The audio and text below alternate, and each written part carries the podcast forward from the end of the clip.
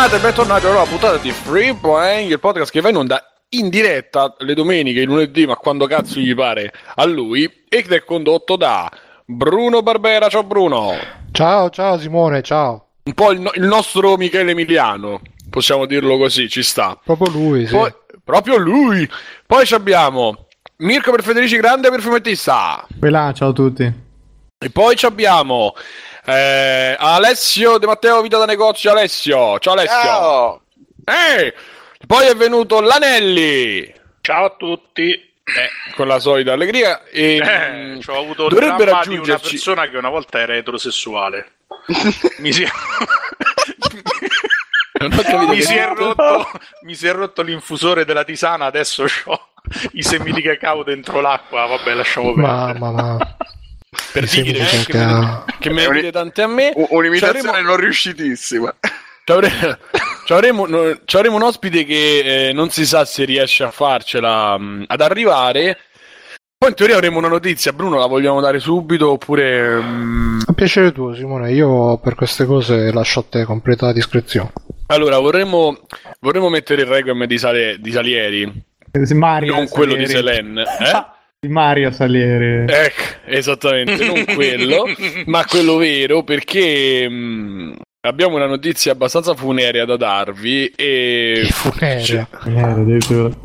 Vabbè, io sto con la fascetta al braccio e probabilmente ce l'avrà anche le- l'angoletto della puntata se riusciamo a fare con... Ah, è vero, è vero, è vero. Bravo! E su Questa è queste la compagnia note... musicale. Su queste note vi devo dire che mm, non avremo più, non avremo più i dischi dei liturgi da sentire, non avremo più le battutacce da sentire, o le battutone. Non ci sarà più la vera informazione e analisi del videogioco, della critica. Perché se abbassi un po' perfetto perché Davide abbandona free playing, lo dico cioè, sembra uno scherzo che noi siamo cazzoni, eh, però purtroppo è vero. Eh, ma questo fonderà un è partito Zelda, non è- Ragazzi, do- dopo quattro anni di mail in cui lo chiedevate, ci siete riusciti. E se n'è andato e ha sbattuto la porta e, perché ha detto che non si sentiva più perché Ale grazie Ma facevo il cenno Sai, sai che se no io non mi fermo più, eh. Alessio, sì, ma eh. un po' più alto però il ma lo dici a tutte quelle con cui va vabbè Esatto, Ehm, faccio sempre così. Andiamo, esatto. Andia- Solo che io lo faccio parlando. Parlo, parlo, parlo. ma Vabbè. E, mm, e quindi niente, Davide non è uno scherzo. Davide ha deciso che la sua avventura a free playing eh, finisce qui. E vorrei fare un rutto in eh, così per, per celebrare. Eh? Scu- Il suo memoria. Simone, ma gliel'ha spiegato che non si sentiva più perché il microfono era rotto? sì, non sente molto bene. Là non parla com'era. Era il threshold. Ci abbiamo provato, ma non... cioè, ci abbiamo provato, ma cioè, il threshold è altissimo, quindi lui potrà parlare ore e ore, ma noi non... Che parlava come i Fondamentalmente- Carcass per quanto era alto il threshold. Esatto, fondamentalmente noi non lo potremmo sentire più. E, mm, non so, eh, io vorrei ricordare dei momenti tipo quando cade dalla sedia.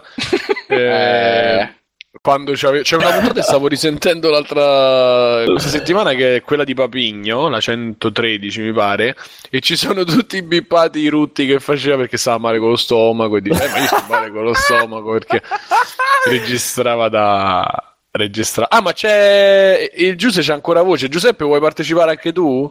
Molto volentieri, pensavo che fosse scontato e aspettavo che mi, mi presentassi, anzi pensavo addirittura che il, che il discorso su Davide fosse un preambolo per dire ora che è andato via Davide abbiamo comunque... Oh, sti, cazzo, di, immig- sti cazzo di immigrati gli lasci la porta aperta e non Eh, vanno più eh, via. eh. Io ci ho provato a chiuderlo lì dove Mirko, stanno le si cose danno di rotte. gomito, si danno di gomito. Oh, io vado via, rottura però tu vieni. Io ho provato a chiuderlo nell'area rottura, però di free playing, però sentivo e c'era Giuseppe dentro.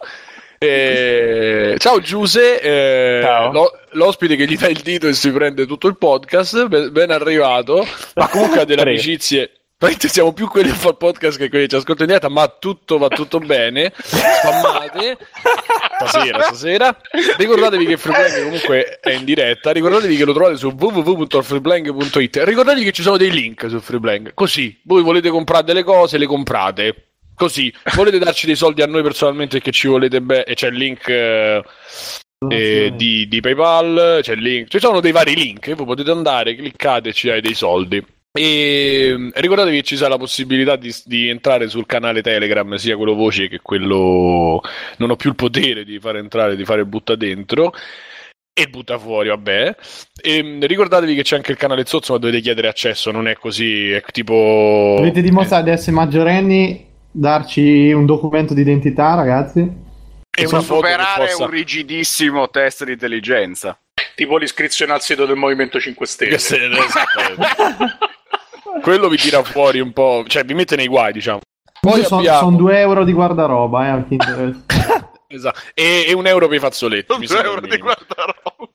E un euro per i fazzoletti mi sembra il minimo. E quindi mh, poi venite su Team, Speak la sera, dopo, quando- dopo una giornata stancante. Giuseppe, puoi farlo tu anche lo spot. Dopo una giornata stancante a- ad affamare persone nel mondo, O potete. durante, o durante, perché concilia il lavoro. Esatto. E... Aspetta un attimo. E... Ragazzi, è tornato Davide. Ciao E Davide. poi... Avete sentito la tastiera? No. No, ah, ok. E quindi dicevo, mh, abbiamo questo sito dove potete trovare tutti le nostre, i nostri contatti. La puntata di oggi è la 232? 33 mi sa. È da tre. 33, ecco. E... Ops, scusate, ragazzi, mi sta squillando il telefono. Il mio nuovo fiammante Nokia 3330 che come eh, potete se- pronto? Pronto è Davide, vi manda tutti a fanculo. Eh, ciao. ciao. Ehm, avete vista la live? No, non ha vista nessuno? No. Non sa niente nessuno? Bruno, Ma che hanno fatto vedere? Eh, il 3310 nuovo, Bruno. Quindi è confermato quello che si era visto tempo fa. Più o meno è quello. Ehm, È un simile smartphone. allora, vorrei pa- aspetta, vorrei- ma io non so se fare uno sfogo, cioè intanto dare la notizia e poi fare uno sfogo dopo o fare uno sfogo adesso. Potremmo decidere Ma poi. sfogati eh, adesso, Simone. Ma sfogate adesso, Simone, dai. Tira, Allora, tira fuori tutto quello che è dentro, dai. ah, meglio di no. Dalla bocca, eh, no, il, dal dis- culo. il discorso, il discorso fondamentale è questo. Allora, vado lì, vedo mh, Nokia che c'è mh, una, una notizia sponsorizzata. Vedo non so Nokia che come sta ci in un sono arrivato. con un bicchiere in mano. in mano che mi dice Non sapeva bene gli- con chi fare amicizia. mi fa gli occhioni no praticamente dicono ah eh, Nokia sta facendo la nuova presentazione papà metto il link mi guarda a vedere la, la diretta su Facebook e ehm, in un palco praticamente di non lo so due metri per due una cosa del genere fatto nella pietra tipo in un castello non so dove cazzo stavano ci stava ehm, la presentazione appunto del, di Nokia che riscende in campo. Eh, c'è qualcuno che non scende più qualcuno gli danno eh, 40% di motivi per non, per non scendere più in campo e Nokia invece così eh, decide che, che vuole tornare e era intenzionata a farlo a- nel migliore dei modi. Quindi praticamente fanno questo mh, di notte, chiamiamolo così, dove fondamentalmente si avvicendavano persone senza presentare niente. Cioè, adesso presento Francesco e adesso c'è Gigi e ora, cioè, per arrivare a farci vedere, a farci vedere i telefoni ci abbiamo messo non lo so, un quarto d'ora dove hanno cominciato eh, milioni di anni fa. La Terra era una massa fusa. e hanno raccontato tutta la storia. de- Tentavano di prenderci per sfinimento. eh, eh, ci sono quasi riusciti per quello che mi riguarda. Praticamente mh, hanno. Allora, facciamo la notizia intanto. Hanno presentato sì tre telefoni più questo, questa specie di, di gioco, sto gimmick che è sto 3310. Praticamente hanno fatto sto Nokia 6, no, eh, t- aspettate, sì, Nokia 6, Nokia 5 e Nokia 3. Che è Nokia per poverissimi, Nokia medio e Nokia per ricchi, tipo una Cioè, tre- quelli sono gli euro che costano, quindi. No, no, no, in verità la fascia è, è- loro hanno fatto una scelta ottimale perché si vanno a battere, si vanno a mm, cioè, oddio, arrivano un po' tardi, però se la vanno a battere con eh, Huawei perché vanno a coprire quella fascia che non esiste eh, su Android, a parte iOS, ma in generale non esiste più su Android. ehm, meglio, non esiste su Samsung, no, su Android, eh, che è la fascia dai 150 euro ai 300, 350. Cioè, quella fascia di telefoni che prima poi aveva mh, Motorola e quindi Google. Siccome io ho capito il meccanismo, loro hanno fatto una partnership, infatti c'era quello di Android, oggi c'era Mr. Android da Google, che hanno fatto, hanno fatto accordo con Nokia per questa fascia di telefoni e loro si sono eh, premessi a fare pixel di fascia altissima per andare a competere con iPhone. Quindi che è successo? Che Nokia ha preso il posto di Motorola, però senza farsi comprare, eh, anche perché è rimasto il, il valore del brand, cioè loro sono convinti che siccome ci stanno i meme sul 3310 e sui Nokia, eh, la gente se lo compra perché è fiduciosa. Poi eh, c'è un'altra società che si chiama HMD, HMB, non ricordo, che è la società che si sta occupando poi di fare tutto in verità. Loro ci mettono il marchio e ci mettono probabilmente il know-how. Ma non è Quindi più di Microsoft eh, Nokia. No, è cinese è diventato, no? Microsoft si è comprata le fabbriche, cioè sostanzialmente gli impianti, però il marchio è rimasto indipendente. Sì, sono rimasti, ci sono rimasti dei chief, qualcuno praticamente credo che lì in Finlandia sono, cioè il marchio è rimasto lì in Finlandia e, e- e poi il resto non lo so come sono accordati, però insomma mia, il mio pensiero è chi è che ha tolto le cuffie e sta facendo eco? Insomma, il mio pensiero è che loro vogliano eh, appunto coprire quella fascia per andare un po' contro Huawei, visto che Samsung praticamente quella fascia l'ha abbandonata, cioè ha veramente cose imbarazzanti Samsung su quella, su, su su quella spesa, su quella fascia Tu di c'hai prezzi. Galaxy, quelle serie lì. C'ha Galaxy A, Galaxy c'ha, A, sì, c'ha quello indistruttibile, non so se avete l'X3 eh, Strong, come cazzo si È bello, vedi, l'X3? vedi Samsung però che ti mette in mano uno indistruttibile e uno che esplode. stesso- cioè, Eh, sì, così con sì. uno lo lanci, l'altro ti proteggi poi dall'esplosione. Il Bello. brutto sarà quando faranno quello che esplode dentro quello indistruttibile. Viene Eh, fuori piano ci arriveranno, la- che mo la la- gemma la- chi- dell'infinito diventa poi.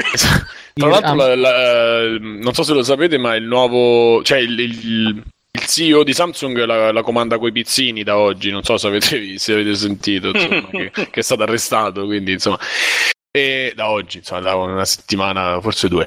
E quindi dicevo, quella fascia lì se la sono presa, se la sono, se la vogliono contendere. E mh, io le specifiche non le ho viste che non sono state dette. Ho detto sì, vabbè, non ci interessano le specifiche. Quindi, comunque, a giudicare da, da- dal prezzo, mh, niente, non, non penso ci siano grosse sorprese. In più, si è visto un orologio io non so se era già stato presentato, ma credo di no. Un orologio che ha l'orario, eh, cioè l'ora è con le lancette vere. Quindi c'è proprio un meccanismo, e in più sotto c'è tipo lo schermo, una roba del genere. A me sembra molto interessante. Dura 25 ore, 25 giorni la batteria. E, mm, In stand by, cioè quindi se non ti chiama nessuno e non ti serve il telefono dura 25 giorni. Eh, credo qualcosa, magari sì, loro dicono garantisco 25 giorni che ti fa comunque un monitoraggio di tutte le, le attività del cuore, il sonno, eccetera, eccetera. Nokia ha fatto pure delle bilance, questa è una cosa abbastanza... ho visto che c'erano delle foto con delle bilance e, e poi... Eh? D'altronde devono tirare il bilancio della situazione, no? Eh, esattamente, e poi hanno spinto molto sul... Ma chi è Porca che troia, eh? capito adesso. Dì. Eh, eh, eh, coso è? Matteo, c'hai il ritorno audio? Metti- No, no, è no, Giuseppe che c'è il ritorno. Giuseppe aggiusta, aggiusta. È giusto, abbassa il volume che c'hai in cuffia. Fatto, fatto. Ok. Comunque abbiamo pure Stefano. Ciao Stefano. Ciao. No, Stefano. Oh, ciao. Ciao. il fesso. Oh, Buonasera, sono, Ciao, simbolo sono Stefano. coglione. sono Stefano di Retrocast. Che cosa posso essere utile? allora, dicevamo, tu l'hai visto la roba di, di Nokia? Sì. Sì. Eh, E che, che pensi? Boh, che non mi convince particolarmente. Cioè, mi sembra... strano.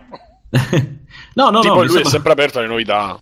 No, ma mi sembra tipo operazione nostalgia, ma... mm, Venuta un po' L'unica male. cosa interessante è magari il, il- stavo leggendo appunto il- l'Android eh, liscio, tutto pulito, eccetera, eccetera.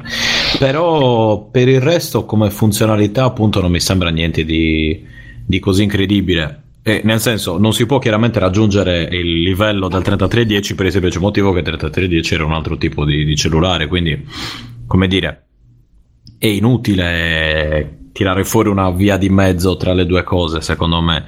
Ma A meno che non sia costruito in maniera estremamente resistente, Allora- specifica, eccetera, eccetera, però a quel punto, eh, cioè nel senso, Lì forse avrebbe un senso come cellulare da battaglia, diciamo. Beh, ma Guarda, tu 49 parli del euro è comunque... 3310 rifatto o di quelli Android? No, no, no, no, parlo di quelli Android. Un 3310 Allora- rifatto puro, ok, allora. Bruno, eh, Mirko stava dicendo una cosa, poi mi. No, dicevo mi che comunque vedo, lo sto guardando, vedo che comunque 49 euro, prezzo relativamente, cioè non va- 3310 questo. il 3310. Eh, non ho capito perché qui leggo che dice si appoggia alle reti 2G, cioè quindi Sì, sì. Sì, sì.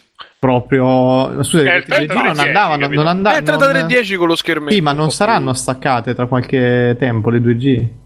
Sì. Eh, quindi vabbè. Ma io lo Beh, vedo però per il telefono. Il, te- d'anni, è il telefono dei anni. vecchi, dai, raga. C'è un genitore, una roba. Infatti, la domanda è: WhatsApp ci gira? No. Eh, bravo, stai, stai arrivando a treno a quello che dicevo io Eh. prima. eh, commento subito dopo, perché poi, vabbè, volevo parlare pure dei telefoni. Allora, quelli seri.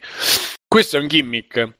E l'hanno presentato. Sono partiti da un video dicendo che sono arrivate queste. Questa, eh, io penso che dopo l'Ebola, Lights. E che cazzo ne so, e, no il pulcino pio, ma il come si chiama? Il, mm, il piccione che sta girando adesso e il cuoco demente, il cuoco down che mette- si mette il sale addosso invece di metterlo sul cibo. Ci stanno le social media, i social media cosi di tutte le varie società. E Eh. Alessio la pensa, ecco. Ehm, sono- si sono presentati dicendo Nokia è simbolo di, di solidità perché ci sono i meme sui 3310 che già era da alzare e prendere una sedia e dargliela sulla nuca. Hanno fatto un, ve- un video di negri che ballano grazie a altri telefoni. Non si è capito bene perché loro hanno messo le linee si sono curati, hanno fatto un telefono che costa poco tutta una storia che comunque pure lì c'ha veramente poco senso. E dopo, con un'ora di chiacchiere, hanno fatto vedere sto cazzo di 3310 che io non ho capito se c'è Android dentro, non credo proprio. La cosa fondamentale sarebbe, anzi, se lo sapete, ditemelo perché io insomma sto, sto decidendo Stai queste. male. No, fare due cose insieme è molto difficile, ma allora Nokia 3310 2017, vediamo se c'è Android dentro. Non credo che ci abbia Android. No, ma non Eh, finalmente con Android hanno creato il parco manager di Esopo. Rivetto in casa a macchie concesso. E mi fate No, questo è tutto. No, ma non dovrebbe 30 avere Android comunque, Simone. Eh, c'avrà 3310 Symbian. no. Cosa c'ha? Scusa, Symbian? No, c'ha proprio un... non, non so neanche se l'hanno annunciato, però si vede chiaramente che è un sistema, sì. Basic, gira su È Basic. un sistema dedicato che fa quattro strunzate. Fatto, fatto, Fa fatto bene. Perché il discorso è questo: se... ah, già c'è l'anteprima, mazza, è bellissimo. Scritto Cioè, cotto pre- che c'è l'OS Nokia Series 30 più. Eh, quello dopo il Symbian che prese, mi sa. Ehm, cioè, il discorso è questo: se tu mi fai un, un telefono che ha almeno WhatsApp, Eh, almeno secondo WhatsApp, allora ne pa- possiamo parlarne. Ma se non mi metti manco WhatsApp, di che cazzo stiamo a parlare? Cioè, non- Se- secondo me, guarda, veramente, ora come ora, io vedo l'uso che ne fanno sia i miei genitori che i genitori di amici, eccetera, e la discriminante più grossa è WhatsApp. Cioè, un cellulare come quello andrebbe benissimo, purché, poss- WhatsApp, sì. sì, purché ci possano vedere le foto della nipote, sai, queste cazzate qui. Ma a me, a me è capitato al lavoro, cioè io quando sono stato che mi, è- mi si è fritto l'iPhone eh, 5C e dovevo trovare un telefono, ho- eh, sono stato due giorni, sost- l'ho sostituito con un Samsung, eh, una cosa imbarazzante, il Rex 9, una cosa in- inguardabile, e non ci girava WhatsApp manco a calci, e io, a parte me personalmente, eh, che so tagliato fuori, perché ormai i messaggi non li usa più nessuno e vagli a spiegare, guarda mi devi mandare un messaggio, cioè, Anche se fondamentalmente- so ancora il modo migliore eh, per comunicare qualcosa a qualcuno. gli sms assolutamente Eh, sì. certo. Assolutamente sì. Però purtroppo c'è questa cosa che vai a spiare l'ultimo accesso, vai, vai a vedere, vai- ti mandi le faccine, le cose, le, le foto, eccetera. L'SMS è molto meno utilizzato in questi Mm. giorni, o almeno negli ambiti che, che i miei, e anche per lavoro certe volte era utile. Che è successo? E c'è? Niente. Gli ambiti mi hanno fatto... Eh, ecco, vabbè. Parlavo di miei amici per dire, e Tipo io, quindi... Eh? Tipo io ti mando le foto. Esa- E, e io te le rimando. Vabbè, lasciamo perdere che poi entriamo in cose. E, mm, no, dicevo, quindi se tu mi togli la possibilità di, di avere WhatsApp, non dico Facebook, ma già il Messenger di Facebook, cioè tre- due o tre cose che sono diventate purtroppo eh, ai noi abbastanza importanti, è un device inutilizzabile o comunque poco utilizzabile. È vero pure che, come dici tu, se io lo devo usare per telefono che fa tre cose e che mi dà garanzia del fatto, cioè che ne so, io non ho la linea a casa, ma non lo uso mai. Ah, beh, Magari sì, ti- sì. Ti metti ti un telefonino, di un quello. telefonaccio lì, dici così. Lo tieni là, manco te lo ricordi, lo tieni attaccato a bat, quello deve solo telefonare. E Sì, quindi anche- te lo. Cioè, Però secondo Pronto? me sì, Ah. ma quando arrivi al punto che un telefono che ti dura un mese la batteria, eccetera, quando ti serve è sicuro che scarico, se non lo usi mai. questo è boh. classico, questo è classico. Però insomma, quella scelta, lo- lo- cioè, hanno fatto tipo il NES Mini. Ma forse non dico che è peggio, sì, ma volendo forse è peggio, perché almeno il NES Mini c'hai, sei 30 giochi ce l'hai e funziona.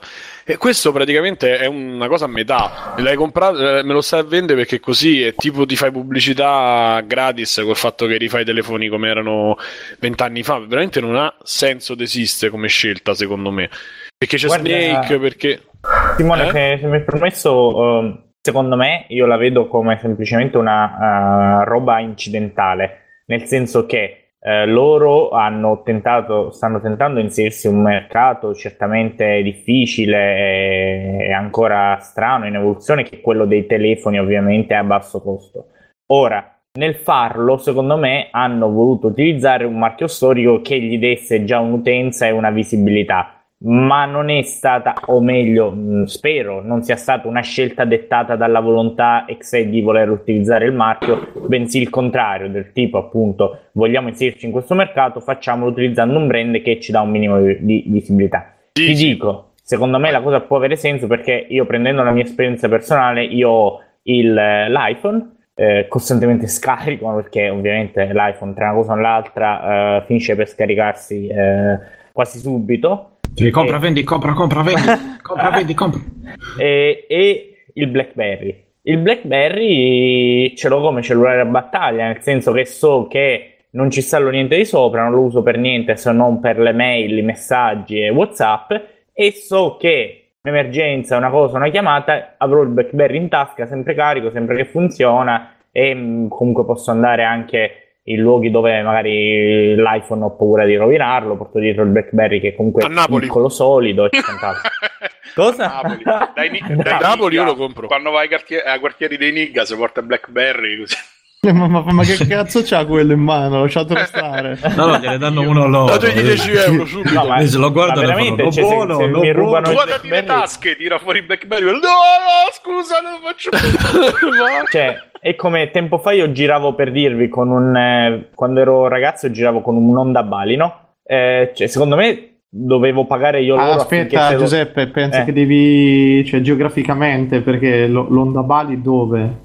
Eh, a pali, Palermo. ah? Eh. Eh, qui, qui, qui eri morto, nelle Marche eri morto se giravi con l'Onda Bali. Perché, scusa? Ma veramente? Ma perché era da, da- da sfigatissimo, ragazzi, è come mette il parabrezza, dai, Eh, ragazzi. no, penso che siano appunto, sfigati un po' in tutto il ma mondo. Era come però- guidare una balena in centro, ragazzi. No, ma appunto l'idea era appunto questa, nel senso Cazzo, che l'onda Ball, non me lo ricordavo. nel senso che dovevo dare io soldi a loro perché se lo rubassero, perché Come la Duna. È come la Duna. Però, ragazzi, io facevo la sua porca figura dappertutto, proprio porca, nel senso. Ma Eh, secondo me sulle strade di Osaka invece eri acchiappavi come un. Bianco, bianco e nero sembra una norca, norca con L'ho detto che è come una balena, non è che... E comunque penso che la loro idea si sia questa, appunto, di fare i cellulari a basso Sì. prezzo e utilizzare un brand storico. Ma la cosa è incidentale, o almeno spero per loro. Comunque, io sì, quello che voglio dire, su- la scelta sui- sul telefonino da 49 euro non riesco a capire. Comunque andiamo avanti. Ok. Ma Ah, secondo me hanno fatto stato- vedere. Ah, scusa, è Matte, stato vai. un modo per, eh, per attirare su di loro l'attenzione, no? Perché cioè, i, i social media rincoglioniti de- di, di Nokia, diciamo che forse hanno fatto bene. Cioè, visto che c'erano i meme, poi ultimamente se ne parlava tanto, loro hanno fatto dobbiamo lanciare dei Eh, cellulari allora io- sul mercato e proviamoci. Io volevo dire una cosa, che adesso tutti quelli, tutti quelli ben informati che fanno le battute sagaci su internet, ne ho beccato uno su Twitter che saluto, ciao Lorenzo, che ha scritto, ha, ha messo la foto Ciao Bruno! Ciao, Sono un ragazzo fortunato. proprio lui. Ma Lorenzo B? No, poi ti spiego. E Ok, sì. Ha messo la foto di Nokia 3310 e c'ha scritto sopra adolescenza non inclusa. Eh, vabbè, qui si supera proprio. E poi, qualsiasi- e qualsiasi poi comunque perché adesso comunque ci saranno tutti i finti hipster che Sì. se lo compreranno perché oh ti ricordi il Nokia 33 che ovviamente noi lo- li odiamo perché ci invaderanno la bacheca di Facebook Io non dico quindi, niente. eh. quindi già ce E l'abbiamo Simone è uno di cazzo loro. già ce Già l'abbiamo prenotato Già per la copia. Io ho Beh, trovato Simone al massimo si prende le scarpe del 3310 qualche tempo, magari le facessero qualche tempo fa. Ho trovato il 3330 che era solo bianco di mia madre, che era uguale ma bianco e c'aveva niente di più. E, però non si rimette in vita, cioè per trovare una batteria devi dare il culo a... Ah, ma hai provato a accenderlo coi cavetti? Sì, niente, con la panda. Eh, hai, hai provato a, a, metterlo- spingerlo? hai provato a Anche, metterlo anche. nel riso Simone riso Entra mica che aspetta, fermi. Si riaccende. Io Fermi. testimonio, io testimonio che potessi morire ora che il riso Eh. funziona. Sì? Il Ma riso, è quello che attiri i cinesi. esatto. due volte, due volte, due volte mi è caduto il telefono. Una Eh? nel bidet e non vi sto a spiegare come. E eh. Un'idea ce l'ho. è stato messo nel. Scriveteci ragazzi medesimo. info chiocciolafreeplay.it come è caduto il come. telefono a Simone. Ah, facciamo un concorso che, che gli facciamo vincere. Un- facciamo un vincere una 33 copia di. One Night Stand. Una copia? Sì, sì, fatto la fotocopia proprio al tabacchino. No, una, una- non ho capito. Sui, sui facciamo vincere. Brinco. Una, copia di una copia night. di un- One, One Night Stand. E che gioco, cos'è? Ragazzi. Un gioco. Ah, un gioco, ok, sì, sì. Ah, quella lì, sì, quello lì. di sti- Sì, sì, una copia, non sia neanche fisico, però troveremo la ISO e ve la, ve la daremo. E, dicevo, e funziona il riso. Cioè, io l'ho, l'ho tenuto 20 più di 24 ore. Cioè, ha messo il In riso nel bocca, bidet dove l'hai poi. tenuto? E no, che dentro un porta mangiare. Un po'. Detto E piatto i per una Tupperware. persona. Top, top, Il da ridere? Simone, ma che c'hai stasera? Sei... Scusate, come Abbiamo già il titolo voi? dell'episodio. Il piatto lo chiami una ciotola. No, Come? La no, ciotto. i Tupperware, come li chiamate? Quando Tupper. avanza il cibo? Tupperware. Tupperware. Tupperware. E non li chiamava porta ma- Ehi, mi dai il porta a mangiare. Ho comprato tre portamangiare, ma. li chiamano porta po' mangiare. Sì, Cioè, locale. porta a mangiare e tu c'hai anche un porta acqua. Cioè, li chiami così bicchiere. capito? No! Io il portamerda in bagno, Google porta ragazzi. mangiare. Scusa, che mi passi lo scavacibo? Mamma No, mia, aspetta, i- ma lo la cerco, terza media. Penso che sia una mangiare. parola locale, Simo. per No, è vero, è vero, è vero. Oh, fermi tutti. Porta italiano. mangiare. Ah no, c'è fuori porta, mangiare non le Ah, cascine. eh. Oh, trova prezzi.it, porta mangiare, confronta i prezzi eh, e offerte. eh, scusa No, no, Simone, vero, ma vero, vai su. Trova Prezzi, è logico che c'è il porta No, ma mangiare. la, la descrizione, la descrizione era a trezzo più usato da... Mamma Ammazza mia, famiglia, porta a mangiare.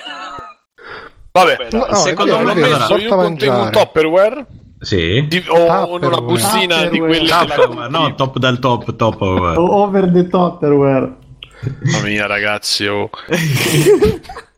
Direi che possiamo Peccato andare avanti, conduco. Simone. Eh no, perché adesso dobbiamo fare i bambini della seconda media. Scusate, allora, scu- scusate una domanda, ma Tupperware con Tupperware.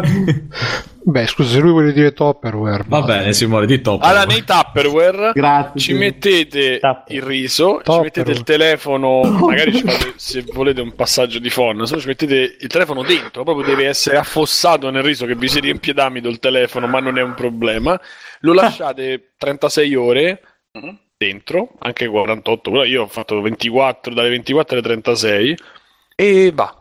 L'ho, cioè, l'ho riutilizzato poi altri due anni, non è che dici ah l'hai, l'hai venduto, l'ho riutilizzato altri due anni, l'ho rivenduto, l'ho dato a, una- a un'altra persona e ancora funziona, quindi... Sì, anche Che perché resuscita non, ti, magicamente.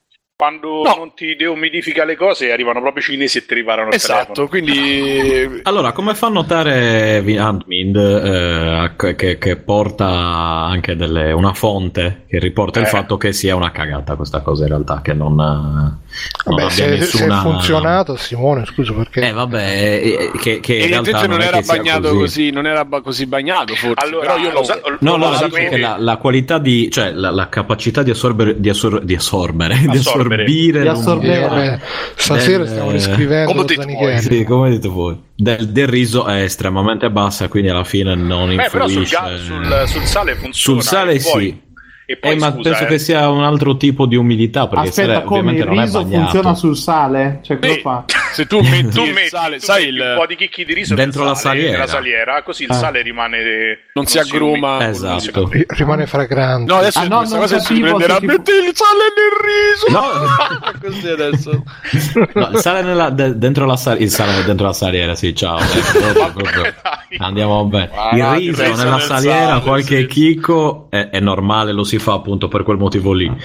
Però Farai da te in quei posti barbari da cui Benvenuti a No, Free no, in generale. nessuno si sta drogando. Ma eh, funziona anche quindi anche il cucchiaino sulla bottiglia de- dello spumante. quello, quello è incredibile. Io a E chiedermi la come sia possibile nella birra che ho provato Ah, con e senza, funziona. stessa birra, stesso tutto e funziona. In realtà anche quello mi Sì. pare che sia una mezza cagata, però nel senso che semplicemente fa un po' da tappo.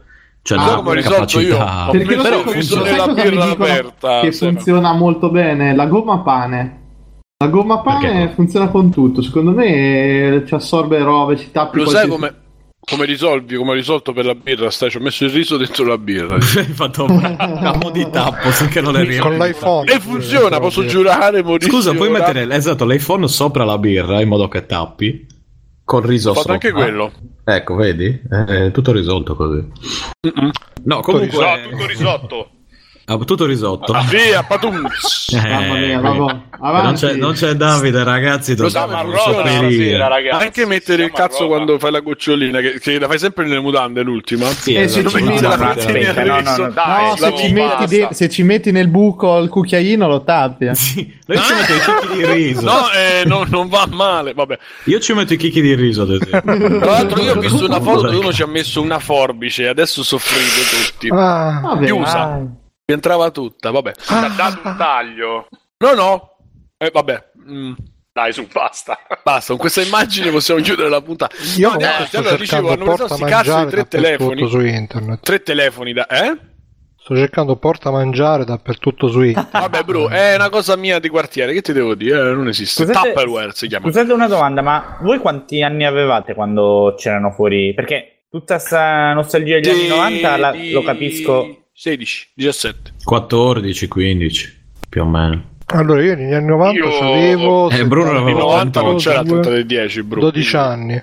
Ma no, è 90. possibile che ne avessi 12 anni? Ah, negli anni 90. Il No, 30 nel del 10 ho 90, comprato il 1990. secondo l'11 No, Bruno. settembre del 2001. Mentre Quando c'era il gente moriva, 3310.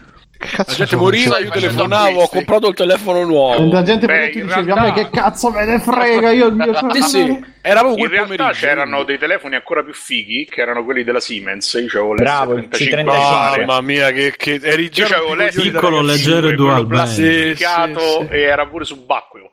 Sì, sì, sì, sì. Che io andavo in barca, immersioni, eccetera, era perfetto quello. Subacqueo. Vabbè, ma te già in quell'anno lì quanto c'avevi 50 Eh, anni? io stavo per... Vaffanculo. Stavo laureando con Bruno. No, stavo per i probabilmente. 20, avevo già iniziato Eh, l'università. mi- l'università, sì. Minchia. Io ero in prima superiore, seconda superiore, cioè... Io pure ero in... Eh. eh, avevo 17 anni. cioè, Dai, terzo, secondo. eri in terza quarta, dai. Il primo fu... Scusate, 14 la colpa non è la mia se siete giovani. Scusate, No, ma sei tu che sei vecchio. Effettivamente tu ci sei arrivato alla tua età, noi ancora Esatto. da vedere. No, no, ma io Comunque, stiamo ti- continuando ti a parlare di- Arrivati con, 10. due, con due o tre organi in meno rispetto alla media degli esseri umani. Eh, quindi, insomma, Stiamo continuando a parlare de- de- del 30 quindi evidentemente hanno ragione i social media cosi e noi siamo dei dementi. Ma parlarne non vuol dire che lo andremo a comprare. Ah, no, no, no, però ne stiamo noi, parlando eh. e stiamo facendo pubblicità a, a una cosa che non vale niente rispetto ai telefoni. Comunque, per farla molto molto breve, hanno preso sti cazzo di tre telefoni Android da una fascia molto bassa, appunto il Nokia 3 a, a medio alta che è il Nokia 6.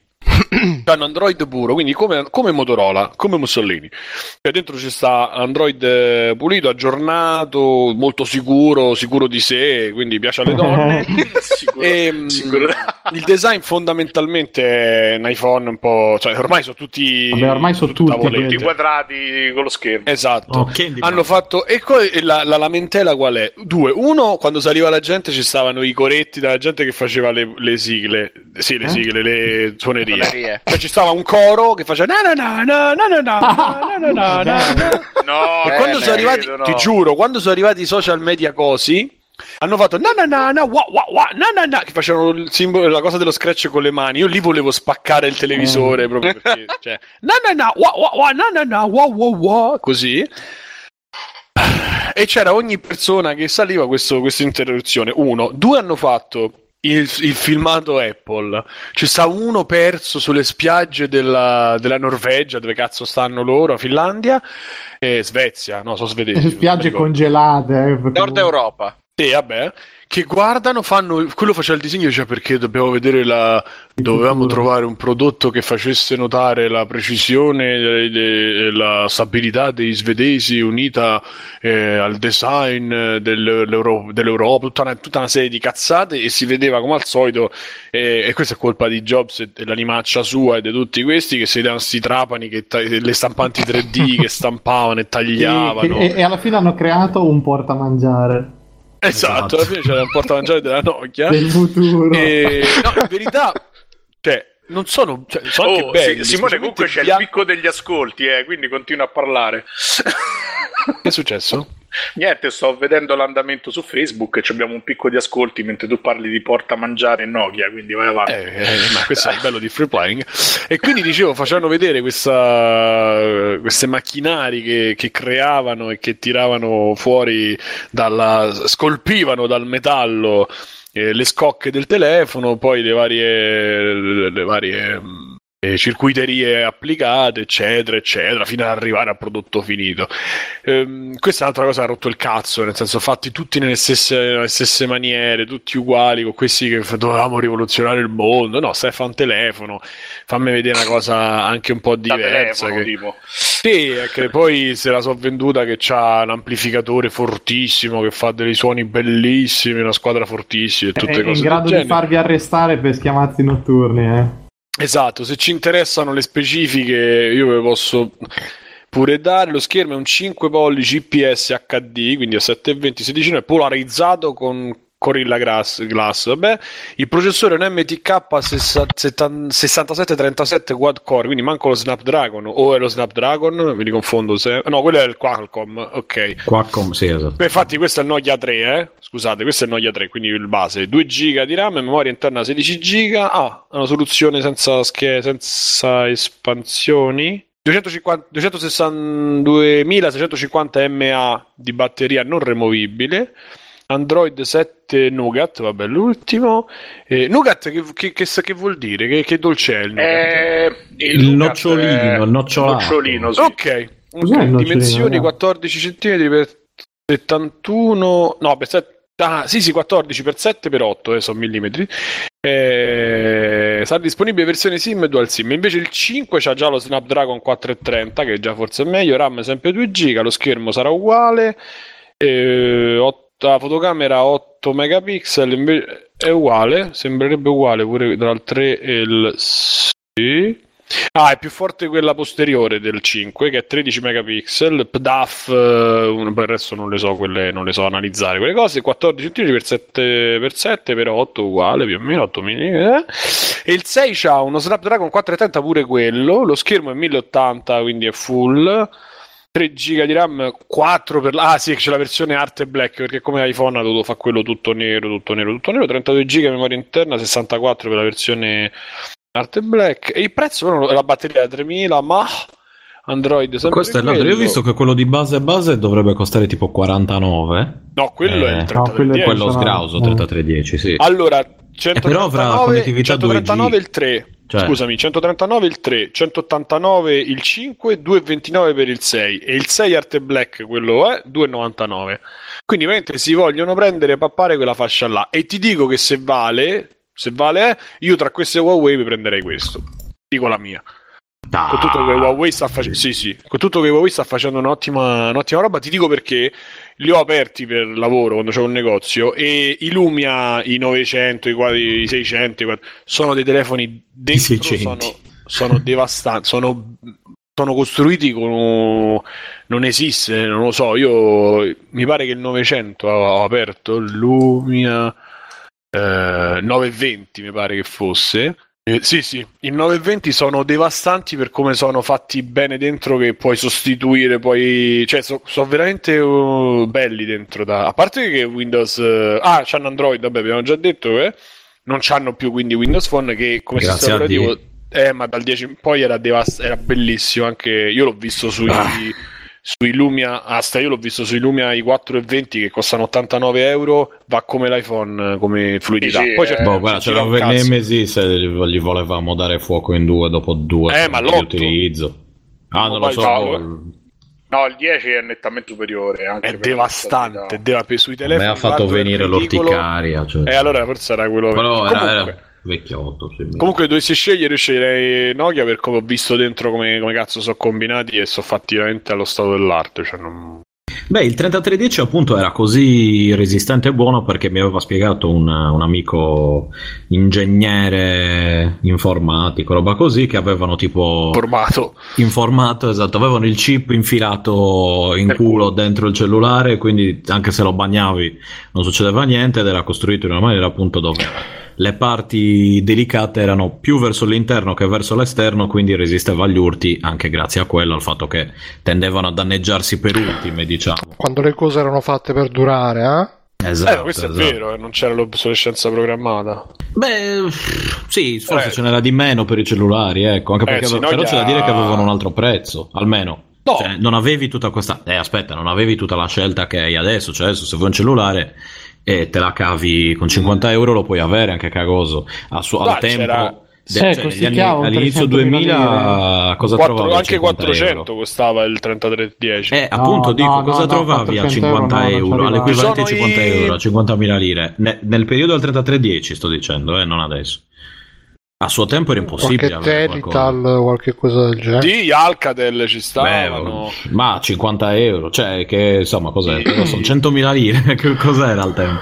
Che bello. No, no, ci i stavano cellulari telefonacci da, da 30.000 lire, ci stava. Eccolo, guarda, eh, il, il Alcatel quello 34, ripilante, 33 30 149 euro. Eh, euro, sì, quindi 2001. Euro, Il ok. 3510 cos- c'è un volantino, se volete vi metto il eh, No, ci credo, ma dico, che, che scelta avevi a parte davvero dei telefoni Eh, c'erano un sacco di Nokia, c'erano sì, sì, i sì, sa- c'erano prezzi i davvero Samsung. bassi. Ricordate il Samsung con The Name Game, Charlie Charlie, papale, ciao Charlie, cioè, Nokia che- cazzo, comunque vabbè. erano tra i più costosi come cellulari. eh. Sì, sì, lire 443.000 lire. Eh sì, in lire nel 2001 era Eh. così. Pensavo molto Ed è meno. eh. il 3330 costava 300.000 lire, quello costava un pochino, comunque di, di- di media costava un pochino di meno. Io me lo ricordo un po' perché io passai 330 dal 50 288.000 lire.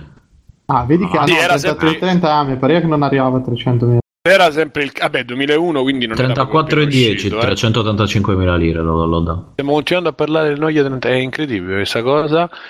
E, Vedi che ci hanno azzeccato quelli Ah, del- c'avevano ragione loro. probabilmente c'hanno ragione loro. E, no, i insomma, dire- media cosi. questi sì no, no imbarazzo imbarazzo quando sono saliti è stato l'imbarazzo e comunque niente mh, possiamo finirla questa storia dei Nokia sono arrivati benvenuti e Bentornati. e- bentornati vediamo se Ma qui sono- qualcuno se lo compra o, o conosce qualcuno che se lo compra. No. Sì, io conosco Simone.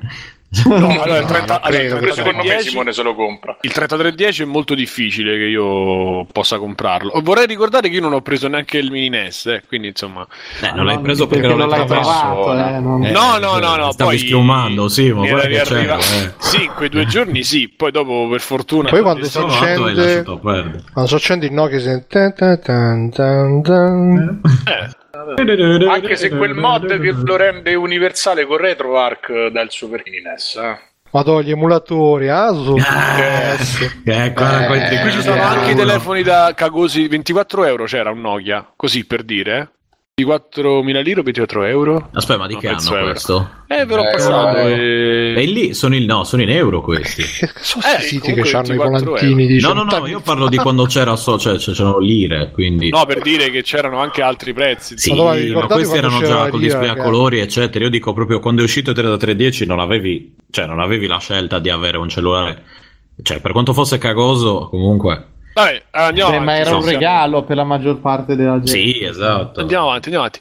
E Nokia, Nokia, Connecting People, vediamo se ci riesce. Buona, buona fortuna, buona vita. Ah, io spero di tutto. sì perché comunque è un'azienda simbolo ci sta se ritorna un È attimo comunque sulla- europea, a me non è che dispiace molto. Sì, infatti, i Scusa, soldi non è stata italiani. comprata da... da chi era stata Ma comprata? infatti io sapevo che era non cinese. è... Eh, È rimasto qualcosa qui. Se- vabbè. cioè, la, la parte qui È rimasto il centro- Gli scatoloni sono rimasti qui. No, no, no, qualcosa è rimasto. Comunque, a prescindere, Vediamo cosa c'è di, di coso. a, a prescindere, di il, che bella questa cosa che mi hai mandato, Ale. Ehm, a prescindere da, una foto del cazzo. da chi è, speriamo che, esatto, speriamo che la cosa vada bene e speriamo che, che ci siano più competitor eh, nell'aire, nel mondo. Bene, bene, bene. Andando avanti, eh, mi sono soffer- mi volevo soffermare su questa notizia qua che mh, ha, ha- ha mosso un po' ultimamente. Allora, no, adesso vorrei fare una puntata. No, non si può fare una puntata Switch free. Però intanto andiamo. Non si riesce. andiamo su. Sì, mo, guarda che secondo me Sì, si Sta può, facendo eh. tutto da solo. Proprio... Sì, sì, sì, perché Sì, faccio no, non faccio. testa. basta, allora No, penso, no, no, no, Simone, no. no, Simone, non parlare. Penso ad alta voce. Tagliamo questa cosa di Switch, togliamo. Andiamo Dai, avanti. Dicevo, è nata una polemica eh, da parte di soliti Justice Warrior, so- Social Justice Warrior, roba del genere, riguardo Mass Effect Andromeda. Che è successo? Praticamente ehm, hanno fatto vedere il modello della femmina. eh, del, del personaggio femmina eh, di Mass Effect, eh, che si può quando scegli il personaggio la donna di Mass Effect Andromeda. E praticamente la gente si è incazzata perché è brutta ed è molto più brutta della modella che- a cui si sono ispirati. Una certa Jade Rossi che ragazzi è dalle foto insomma è abbastanza fuori parametro. E, mh, e quindi è scoppiata una specie di, di merdone perché le donne, perché non so se pure la Sarkisian c'è di mezzo, ovviamente, eh, onestamente non lo so. No, E- Simo, non c'è non c'entra un cazzo. Cioè, c'entra nel senso Cosa? che. il si- eh, Ho sbagliato? c'è- No, no, no, no, eh, Ah, c'entra c'entra nel senso pensavo.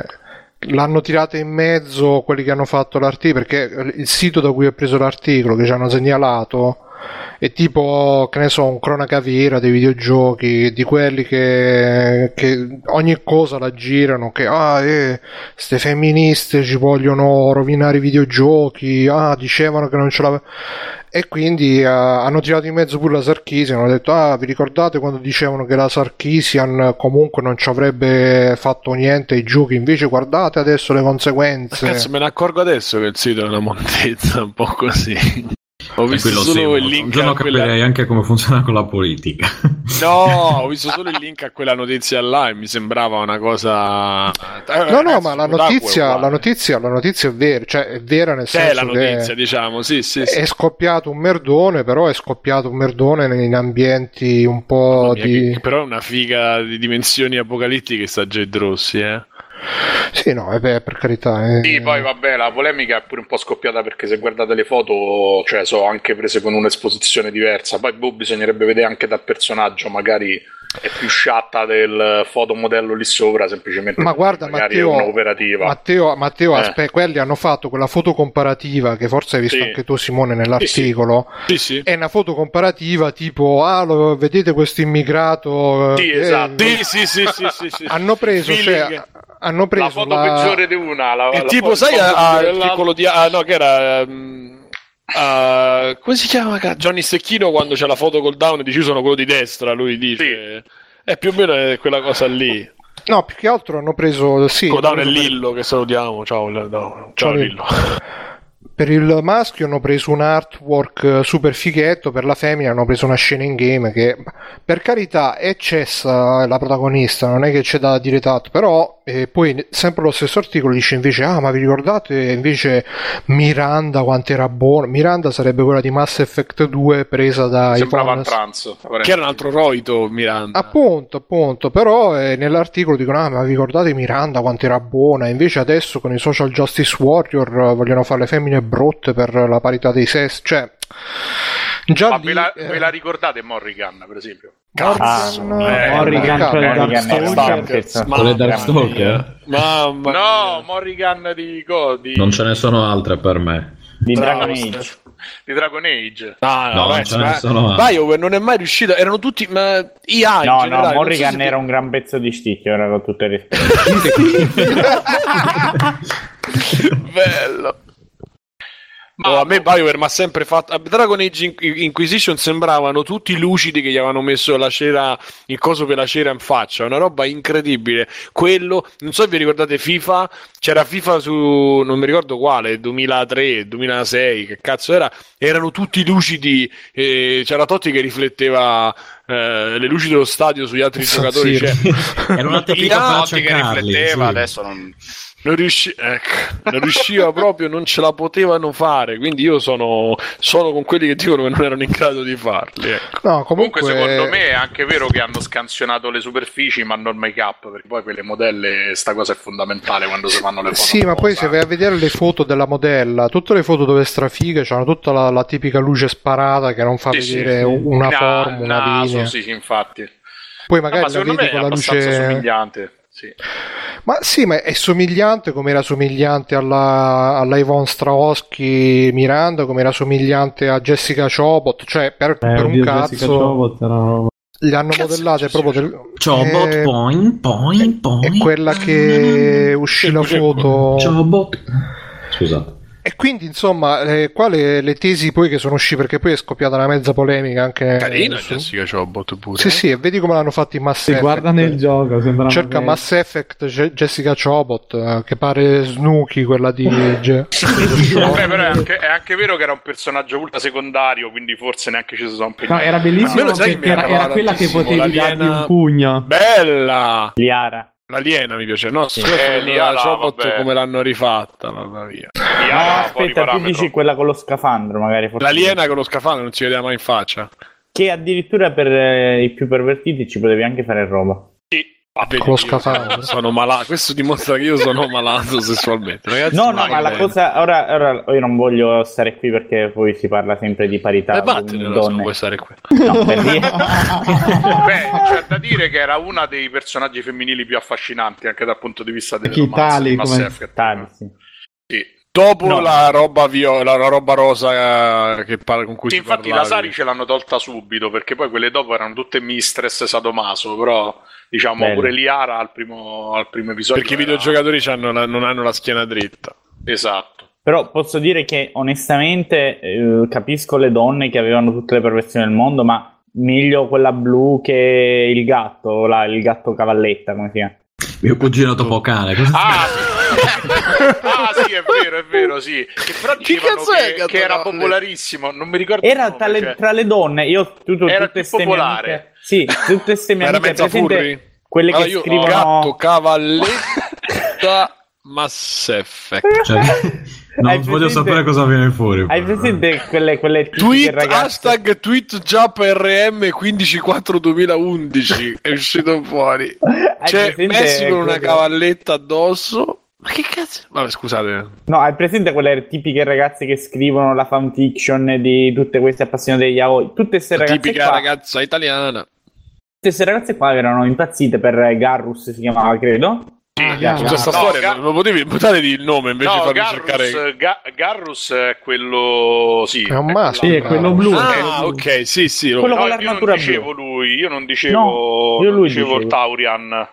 Io eh, non dicevo il Turian, io dicevo l'altro personaggio, quello che hanno messo a Mass Effect Tupperware. 2. No, a Mass Effect 2 ce n'era un altro di personaggio quello verde? che adesso vi trovo. Esatto, uh, Ok, Tain. ok. Tain. Ah sì, della razza antica, sì, sì, sì. Esatto, No, era il questo, era questo era, ancora. stato fatto su misura per i gusti femminili. E infatti, se guardate, c'ha i zigomi potenti, le labbra carnose, gli occhi grandi. Ah, ma E- dici come il me. killer. Sì, il killer, esatto. Ok. E questo era pure questo era stato molto popolare tra le donne. Vabbè, eh, Garrus, eh, guarda, ci ho provato pure io a trombarmelo col personaggio maschio perché effettivamente è, uno, è uno dei personaggi più carismatici del gioco. Cioè, Ho, capito, fare, però è non, è, non è umanoide, come posso dire, almeno quella blu ha, sì che ha la testa appunta, però vabbè. Vabbè, Sì, però Carlos, però. eh, po- possiamo non focalizzarci sulle teste a punte dei personaggi che ci scopriamo nei Mass Effect. Adesso. Eh, più Io non sono riuscito a parlare scopare neanche in Mass Effect comunque, vorrei dare questa... No, anche io, io No. ci- ci ho provato un po' di volte e poi ho detto vabbè, ascolta, mi sono cagato troppo il cazzo. Sì, No, c'è stato un giocatore, mi fare. ha- la, la pers- il personaggio ha detto Simone, basta. Eh, Mi posso, immaginare, mi posso immaginare come se l'è gestita Simone. Ma a me vedevano più come amico, capito? No, ma posso dirti che se te la gestisci bene nel 3 te ne puoi fare due? Insieme? Ma io già una Sì. non ci riesco, Giuseppe, figurati. Due. No, Vabbè, grazie, Simone, vabbè, ba- comunque. eh, vabbè. No, te ne puoi fare tre perché c'è pure quella che ti pulisce l'acquario. Questo- C'è in Mass Effect. Sì, quella Sì, è quella C'è in Mass Effect. Signore, io non volevo sporcare di fare. Ma che buon fatto! Ma che No, ci- ci sono Questa è la fiera del maschilismo. che È la fiera sono del personaggi maschilismo. non giocabili ma sono comunque ci puoi fare comunque Abbiamo un noto maschilista comunque qui eh, ai microfoni. Eh, Alessio. chi è? Tutto Alessio. questo è interessantissimo, peraltro. Eh. Alessio. Alessio è noto, è noto massone, lui No, è un ma- noto maschilista. Noto massone maschi- MM lo È vergognoso il fatto che tipo in Mass Effect 2 ti scopi una che è tipo la tua segretaria lì, tipo una, una rossa che sta lì nel- in giro per la nave. E dopo che te la scopi, le puoi chiedere il favore, non le parli mai più, però lei ti pulirà l'acquario dei pesci gratis. Bello.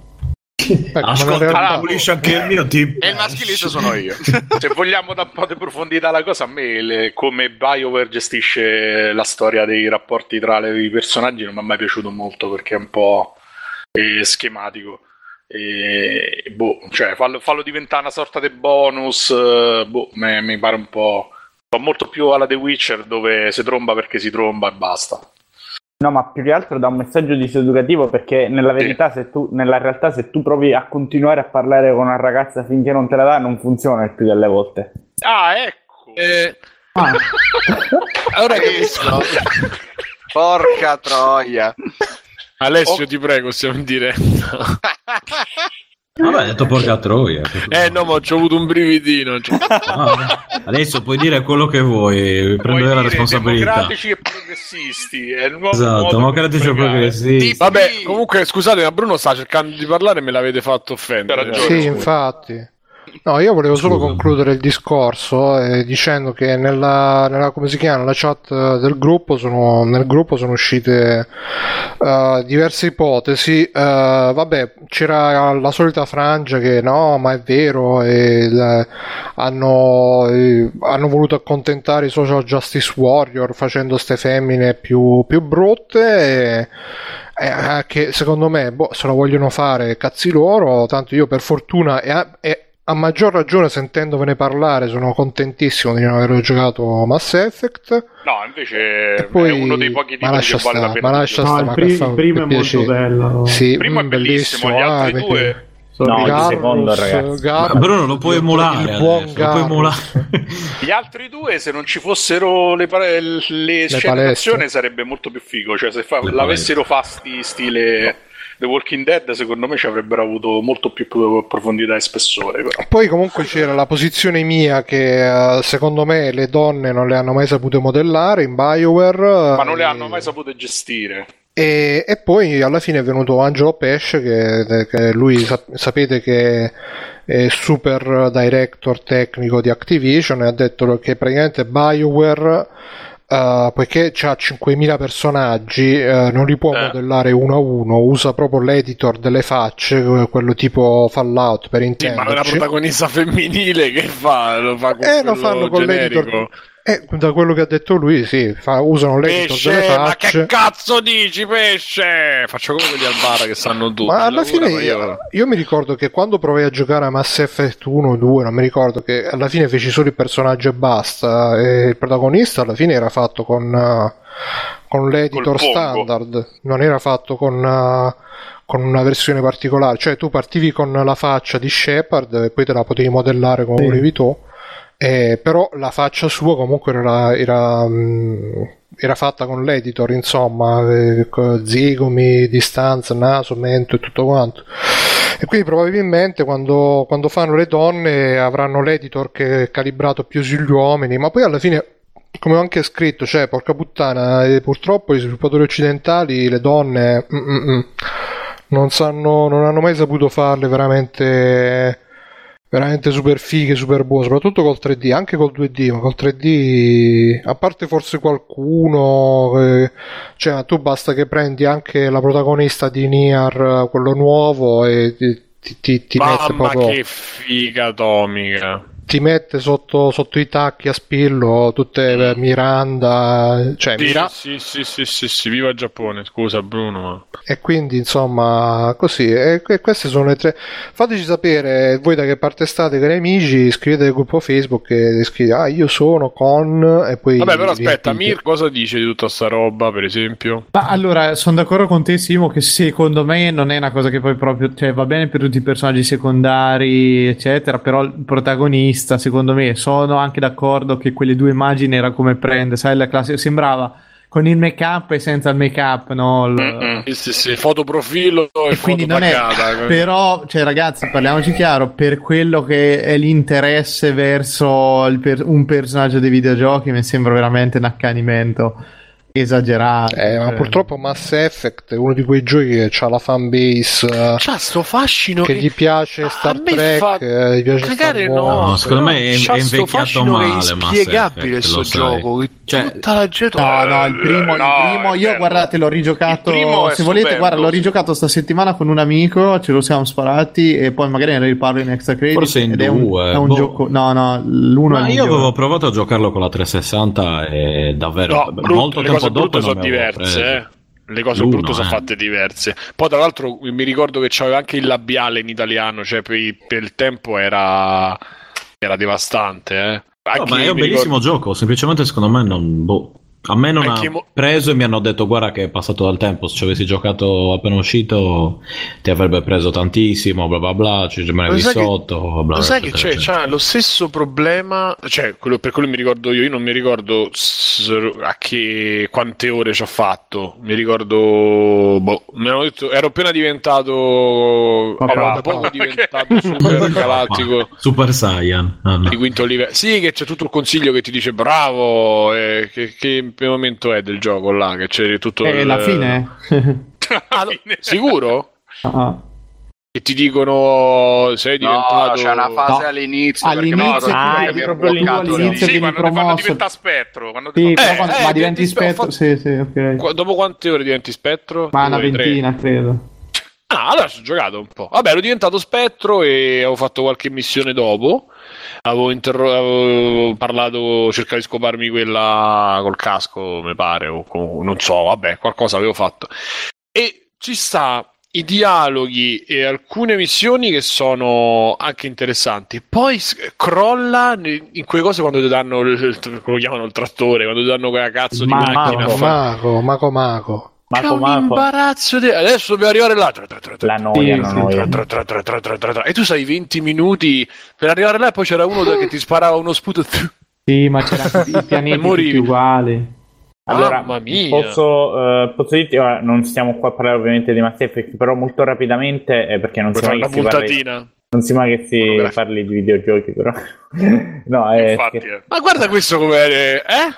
L'ultimo arrivato, capito? Arroganza. Già, cioè, una battuta, dai. no. Basta, No. Giuseppe. Ta confidenza però. eh. Ragazzi, Bruno, buttalo fuori. Sì, sì, sì. Ah, adesso prendete il numero, stiamo A già... Maderna non mi- Ma- Marisa, prendi Marisa, prendi il numero. no, vabbè, una battuta. Eh, volevo semplicemente ora no, basta, mi ritiro. Dai, dai, dai. dai. Eh, vabbè, poi finisci però. No, volevo molto semplicemente dire che eh, Mass Effect è certamente un gioco molto difficile da giocare alla distanza. Il primo è invecchiato tecnicamente molto male perché comunque soffriva anche di un budget ridotto. Quelli successivi eh, hanno subito un progressivo snellimento eh, da parte probabilmente del... Gli sviluppatori qualità. hanno comunque sì, Eh, no, delle, tutte queste robe come il Mako sono state Pronto? progressivamente assottigliate. Sì, per però- essere- Sentiamo, Simone. Sì, sì, dopo Ah, non- no, sono io che non sentivo più. a favore pronto, di meccaniche in pronto, cui pronto. consumavi il mouse per cercare. Ti stiamo ignorando, Simone. Esatto, esatto, esatto. Tutte queste cose sono state eliminate, è stato reso più fruibile e eh, c'è stata una virata verso Eh, ci hanno messo la ricerca dei minerali sui pianeti. Sì, sì, io mi ricordo, ho consumato la scrivania, c'aveva i segni del mouse. mandassero a Ti cagare. dico, eh, secondo me, ora senza scendere nel dettaglio, la macro trama è veramente una cosa che certe volte dire imbarazzante è poco, ma eh, certe parti di essa, eh, mi riferisco esempio alla missione suicida nel secondo o eh, più specificatamente a quella dei Krogan, ehm, ricordiamo il finale della missione Krogan nel, nel terzo, io non so se voi avete pianto, io sì. Sì. Eh, Eh, oppure... addirittura pianto. Vabbè, comunque nella lacrimuccia, comunque se, se qua è composto, sto piangendo comunque. adesso a sentirne parlare. O anche quella, c'è il finale della missione dei JIT, secondo me nel terzo, boh, secondo me re- rendono, rendono il gioco un'esperienza. nome e cognome e cosa lo denuncio subito. processo più direttissimo, signori, gli faccio fare subito un processo. Ecco, capito Giuseppe, quindi prendiamo... Marisa ha preso già il nome e cognome. eh? Scusate, comunque, solo questo volevo dire. Allora, il problema vero secondo me è un altro, è che giochi di fantascienza belli ce ne sono pochi, specialmente di ruolo.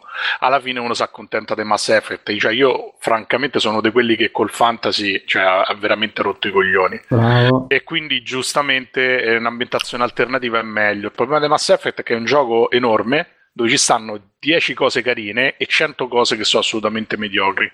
Poi da quando l'hanno fatto diventare uno sparatutto in terza persona generico è ancora peggio. Però posso Però- dire che è l'unico che sia riuscito, secondo me, a entrare nell'im- nell'immaginario collettivo videoludico. No, quello un sì, universo che è riuscito a proporre negli ultimi anni, un universo fantascientifico. Cazzarola, Così curato, cioè la, la prima diversa, volta che sì. andavi sulla, sulla cittadella ci rimanevi, era una roba mai Sì, vista. Ma Sì, infatti sì, la sì, differenza sì. tra il primo e gli altri, io mi ricordo quando giocai il No- primo non Mass c'è più Effect, proprio quel senso lì. Esatto, la prima volta, la prima missione che parto, ho detto, ah vabbè, adesso torno indietro, vado a fare la spesa e poi mi esploro bene il mondo, ho scoperto che ero a livello e non si poteva tornare indietro, ma è tipo morto qualcosa dentro.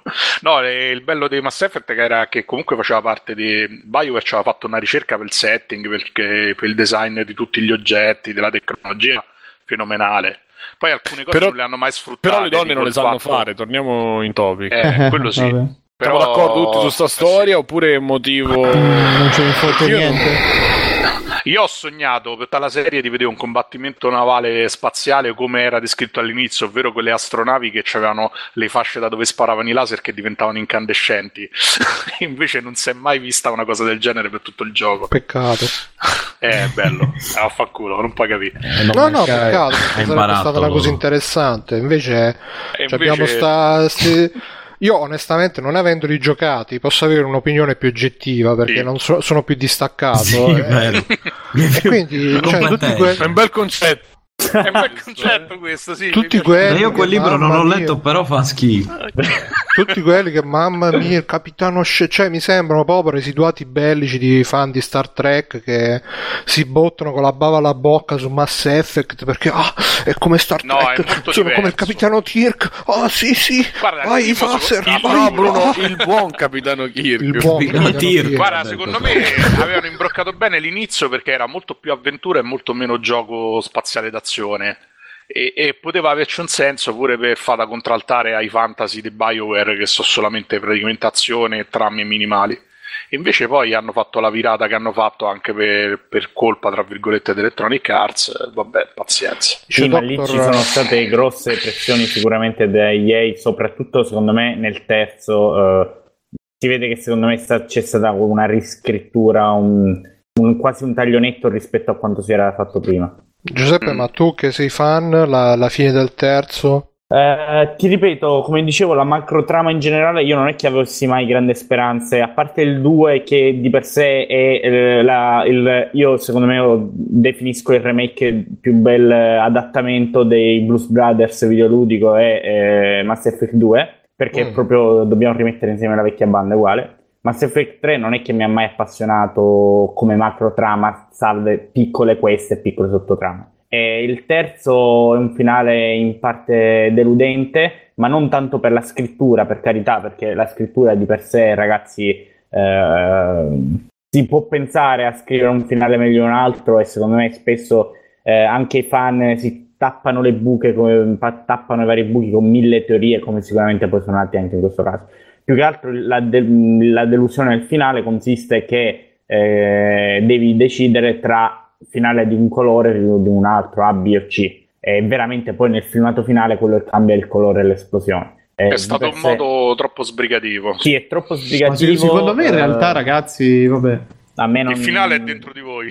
No, Cioè, no, no, in realtà il problema non è il finale di per sé, che anzi, tutto sommato erano anche coerenti con tutto il resto. Il problema è che tu stai tre giochi a montare sta faccenda della guerra galattica, radunare razze e tutto. E, e poi alla fine sei te che corri guerra. per Londra da Sì. solo, li incontri che stanno facendo i cazzi di loro dentro le case, dici come va ragazzi? Sì, tutto bene, ok, ciao. Non vedi nessuno di tutte ste razze, cioè non vedi proprio i risultati della fatica Sì. tua. Sì, esatto, nel, nel radunare non vedi per niente il fatto che sia una cosa che coinvolge l'universo, anzi... Ma eh, appunto, guarda, eh, questo diciamo è un po' di riflesso eh, quello che dicevo prima, nel senso che se nella missione suicida tu eh, hai tutto un macro atto finale che si, della durata, ad esempio, di un'ora, Sì, in vero. cui tu vedi le conseguenze di ogni singola scelta, cioè hai un'ora in cui vedi conseguenze di scelta 1, 2, 3 ed è tutto organico, non te lo fa, eh, diciamo, ben amalgamato. Nel finale del 3 potresti aver fatto tutta un'altra decisione, avrai comunque quei tre finali lì. E per dirti, Sì, per vero. chi come me si era giocato il gioco, si era rigiocato, scegliendo ogni minima cosa e stando attento perché pensavo che tutto potesse influire come era stato prima,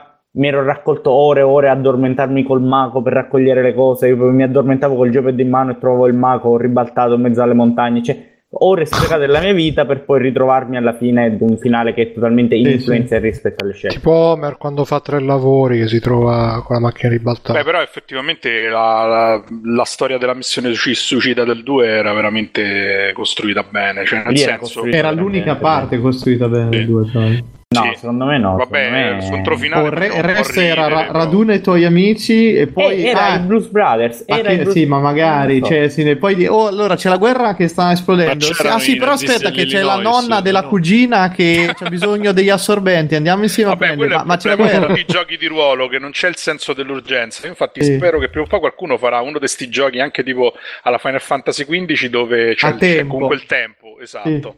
Sì. E non puoi fare tutto. Il gioco dura 10 ore, così almeno la pianta romperci il cazzo per stare tipo 200 ore a giocare, tipo The Witcher 3, no? Che No, pure ma là non lo potranno-.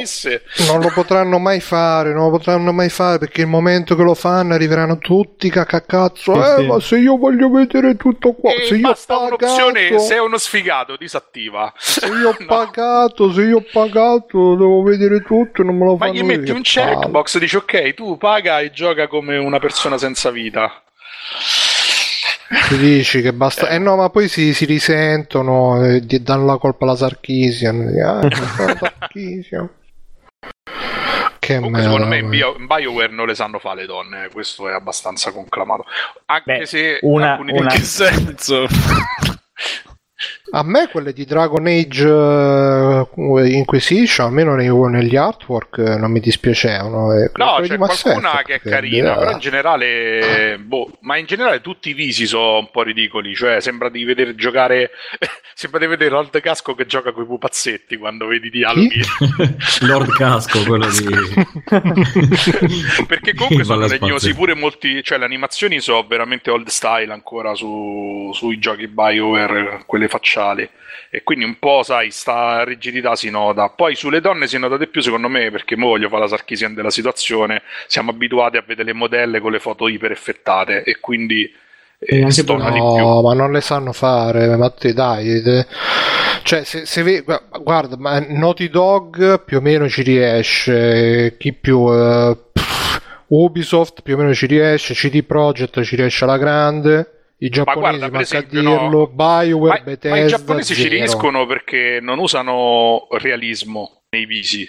Cioè, hanno già un, eh, un canone estetico, qui Mirko sicuramente è più bravo di me a spiegarlo, che già in qualche modo ha idealizzato il tratto femminile, no? E l'ha reso più compatibile con quelli che sono i gusti Ma moderni. scusami, ma Bayonetta non è caricaturale di una donna fatta e finita, anzi, fatto Ma un che stai a dire? Le gambe che allunga, eh, che sono No, secondo, secondo me il discorso è quello, cioè è che Eh. si va proprio verso un'estremizzazione di certi... Esatto, guarda che, che a volte bastano piccole variazioni di Sì, proporzioni sì, per sì, cambiare legalmente. Basta il naso guarda- un millimetro più grosso e diventa una cosa esagerata. Guarda cioè- Matteo, io eh, nella cosa sempre su Facebook mi è venuto a tirare fuori anche l'esempio dei fumetti, adesso magari Mm. non più di tanto, però io mi ricordo negli anni 80 e ancora di più forse negli anni 70, Jack Kirby per esempio, le donne faceva gli uomini con rossetto e i capelli Sì. lunghi, quelle erano le donne. Vabbè, Jack Kirby, vabbè, aveva uno stile di disegno particolare. Non voglio dire che non sapeva dis- disegnare, però No, no, c'era Eh, è- è quattro quello, inquadrature. Però se vedi- quattro se vedi, inquadrature faceva tutto così. Questa cosa è rimasta comunque nei fumetti americani che anche le, cioè, anche le bambine, le neonate hanno il rossetto perché nei fumetti sì, ma americani Eh, sei no, però non è, non è una cosa fumetto americano, Bruno, è una È stilizzazione. un canone estetico, Sì. capito? Che ormai Ah, si è radicato, è fumetti diventata quasi tradizione, dai. Nei Ma fumetti sta, giapponesi invece c'è È più attenzione ai lineamenti, secondo me, anche ti riescono a rendere meglio la differenza tra uomo e donna senza stereotipare con le tettone. Oh, Eh, Insomma, i, i ragazzi Cioè, nei che- che fumetti tu guardi giapponesi si dice- sono ragazze senza te, cioè Esatto. la faccia è la stessa. Ma anche questo è vero, però non c'hanno il rossetto. eh, Io c'ho, c'ho sta fi- perché quando ero piccolo. È la fissa del rossetto. No, quando ero piccolo magari volevo disegnare. I tuoi ti Pensavo volevo mettermi il rossetto. No, no, Attenzione, a parte- viaggio, viaggio nella psiche di Bruno, dai, Bruno, a dai, parte dici cosa facevi da quello, a parte quello quando, quando volevo disegnare, cioè disegno una femmina, però come riferimento appunto c'avevo i fumetti e quindi disegnavo i maschi, poi mascella quadrata e tutto, poi mettevo il rossetto, ah questa è una femmina. E quando e quindi- disegnavi ti toccavi, Bruno? No, dopo, dopo. Quando No, io, lui ti chiederà di più. no, guarda, io se mi devo toccare facevo il ricalco del, Eh? del fumettino mi piaceva, però con le tette da fuori e tutte quelle Ah. cose là, che sono quelle cose che ti insegnano anatomia. Io non me l'ha mai insegnato nessuno questa cosa. Eh, Eh, si muove. Comunque, dai, andiamo avanti. comunque ehm, possiamo andare eh, avanti? Sì, io volevo fare un'ultima cosa a proposito di questi siti che, mm, che poi alla fine mm, Tanto si lega. le- Ah, vai, vai, scusa, vai. chi li legge eh, dice anche sì, ma in fondo hanno anche ragione, ma per carità hanno anche ragione eh, su certe cose, solo che bisogna imparare un attimo a distinguere quei siti che magari fanno una riflessione in un contesto più ampio in cui parlano anche di altre robe, in cui ehm, diciamo ti dicono quello che pensano, tra virgolette, senza strumentalizzarlo più di tanto, e una, una distinzione appunto invece tra questi siti, tra cui questo che ha linkato, che ci hanno linkato con questa notizia, che invece Antonio. ho Antares, Ci hanno pare. cioè, che lo salutiamo e mh, che invece ogni cosa è una scusa per dire ah ma è colpa delle femministe ah, e oggi me- eh, ho scaricato Quello va 10 sempre gi- bene comunque dirlo, eh. ho scaricato 10 giga di patch è colpa Piove della Sarkisian femminista. sì no veramente sono una roba che e, e poi ripeto ti, ti prendono magari dicendo una roba giusta ogni 150 e poi però per il resto sono veramente robe abbastanza illeggibili e che come dimostra anche quella foto che hanno messo eh, sono fortemente cercano la polemica cercano di, di- di andare incontro a- al pubblico che hanno che è il pubblico di quelli super nerd che odiano le donne perché nessuno gliela dà e allora è colpa delle femministe e tutte queste cose qua è molta tristezza però No, colpa delle femmine, non delle femministe. No, ma più che altro per loro è colpa delle femministe perché secondo loro. Perché in America secondo me c'è in questo periodo soprattutto c'è questa. pff, eh, loro la chiamano emasculation, eh, nel senso che gli uomini si stanno progressivamente vedendo. Femminilizzando, femminilizzando. Cioè, Mm, che- Più che femminilizzando si stanno vedendo privati della loro virilità perché la donna è forte e quindi non ha più ci vuole la nerchia. Sì, sì, sì, eh, quindi Secondo me ha ragione Bruno, ne parlavo l'altro giorno dall'estetista con una mia amica. Avevi detto una cosa di gay che mai- Mentre si faceva la manicure o...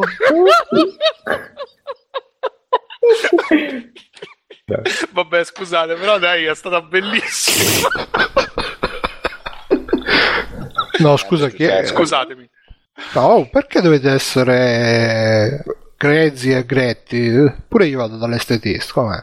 Ti fai la ceretta inguinale. cosa- No, guarda, mi sono fatto una volta una ceretta alla schiena, che potete sapere che sono molto peloso io. Mi fece la ceretta alla schiena e praticamente sta, sta piena di merda. Allora c'era lei, non mi ricordo se l'ho già raccontata sta cosa, può darsi No, Bruno, no. No. no. E praticamente c'era- c'era lei Io l'ho fatto l'anno scorso. Vai, vai. c'era lei con l'assistente Frocio eh, e praticamente lei iniziò tipo con le striscettine da un centimetro za, za, za, e dice ma, no- ma non ti fai male perché io la faccio anche i miei amici stanno sempre a urlare Io dicevo, no no vai vai tranquillo za, za, za. ma non ti fai male ma come che non ti fai male no no vai tranquillo a un certo Bruno punto ti stava lanciando dei segnali. Ah, no, a un certo punto, a un certo punto ha preso tipo un foglio un metro per un metro, me l'ha strisciato su tutta la schiena.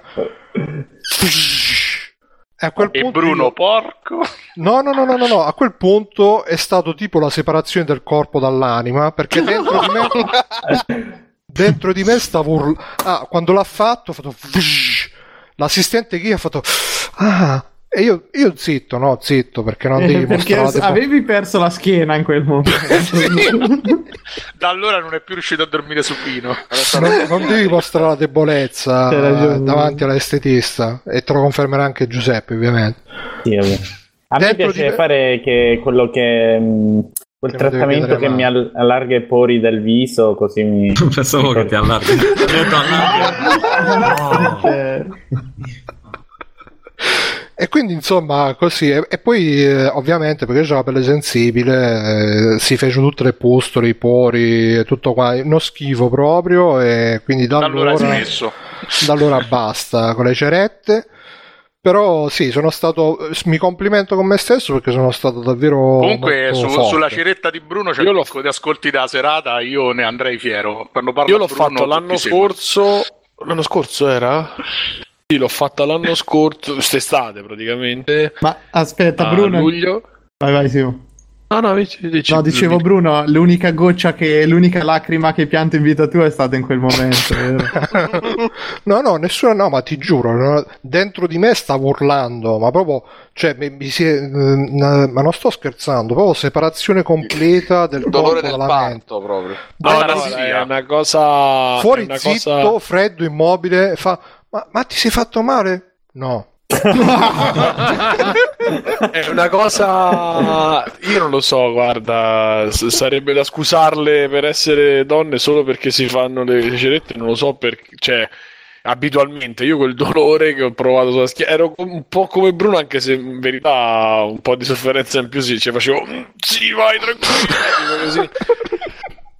E a un certo punto mi sono finito. Mi sono messo la, mi sono rimesso la maglietta e non ho sentito, vi giuro per due giorni non sentivo la schiena. Cioè, Andavo in non- Andavi in giro No, no. nudo perché non ti sentivi non sentivo la schiena, non sentivo la parte dietro, non sentivo, mi appoggiavo sulla macchina, sulla, sulla sedia, sul sedile, insomma, sullo, schi- sullo schienale, cazzo, il portaschienale, e non sentivo, e non sentivo un cazzo, cioè una portaschiena, una cosa mi ha indolenzito e poi ti brucia, cioè, mamma mia. Devo dire che però è meglio, io ho le alucce dietro, quindi insomma.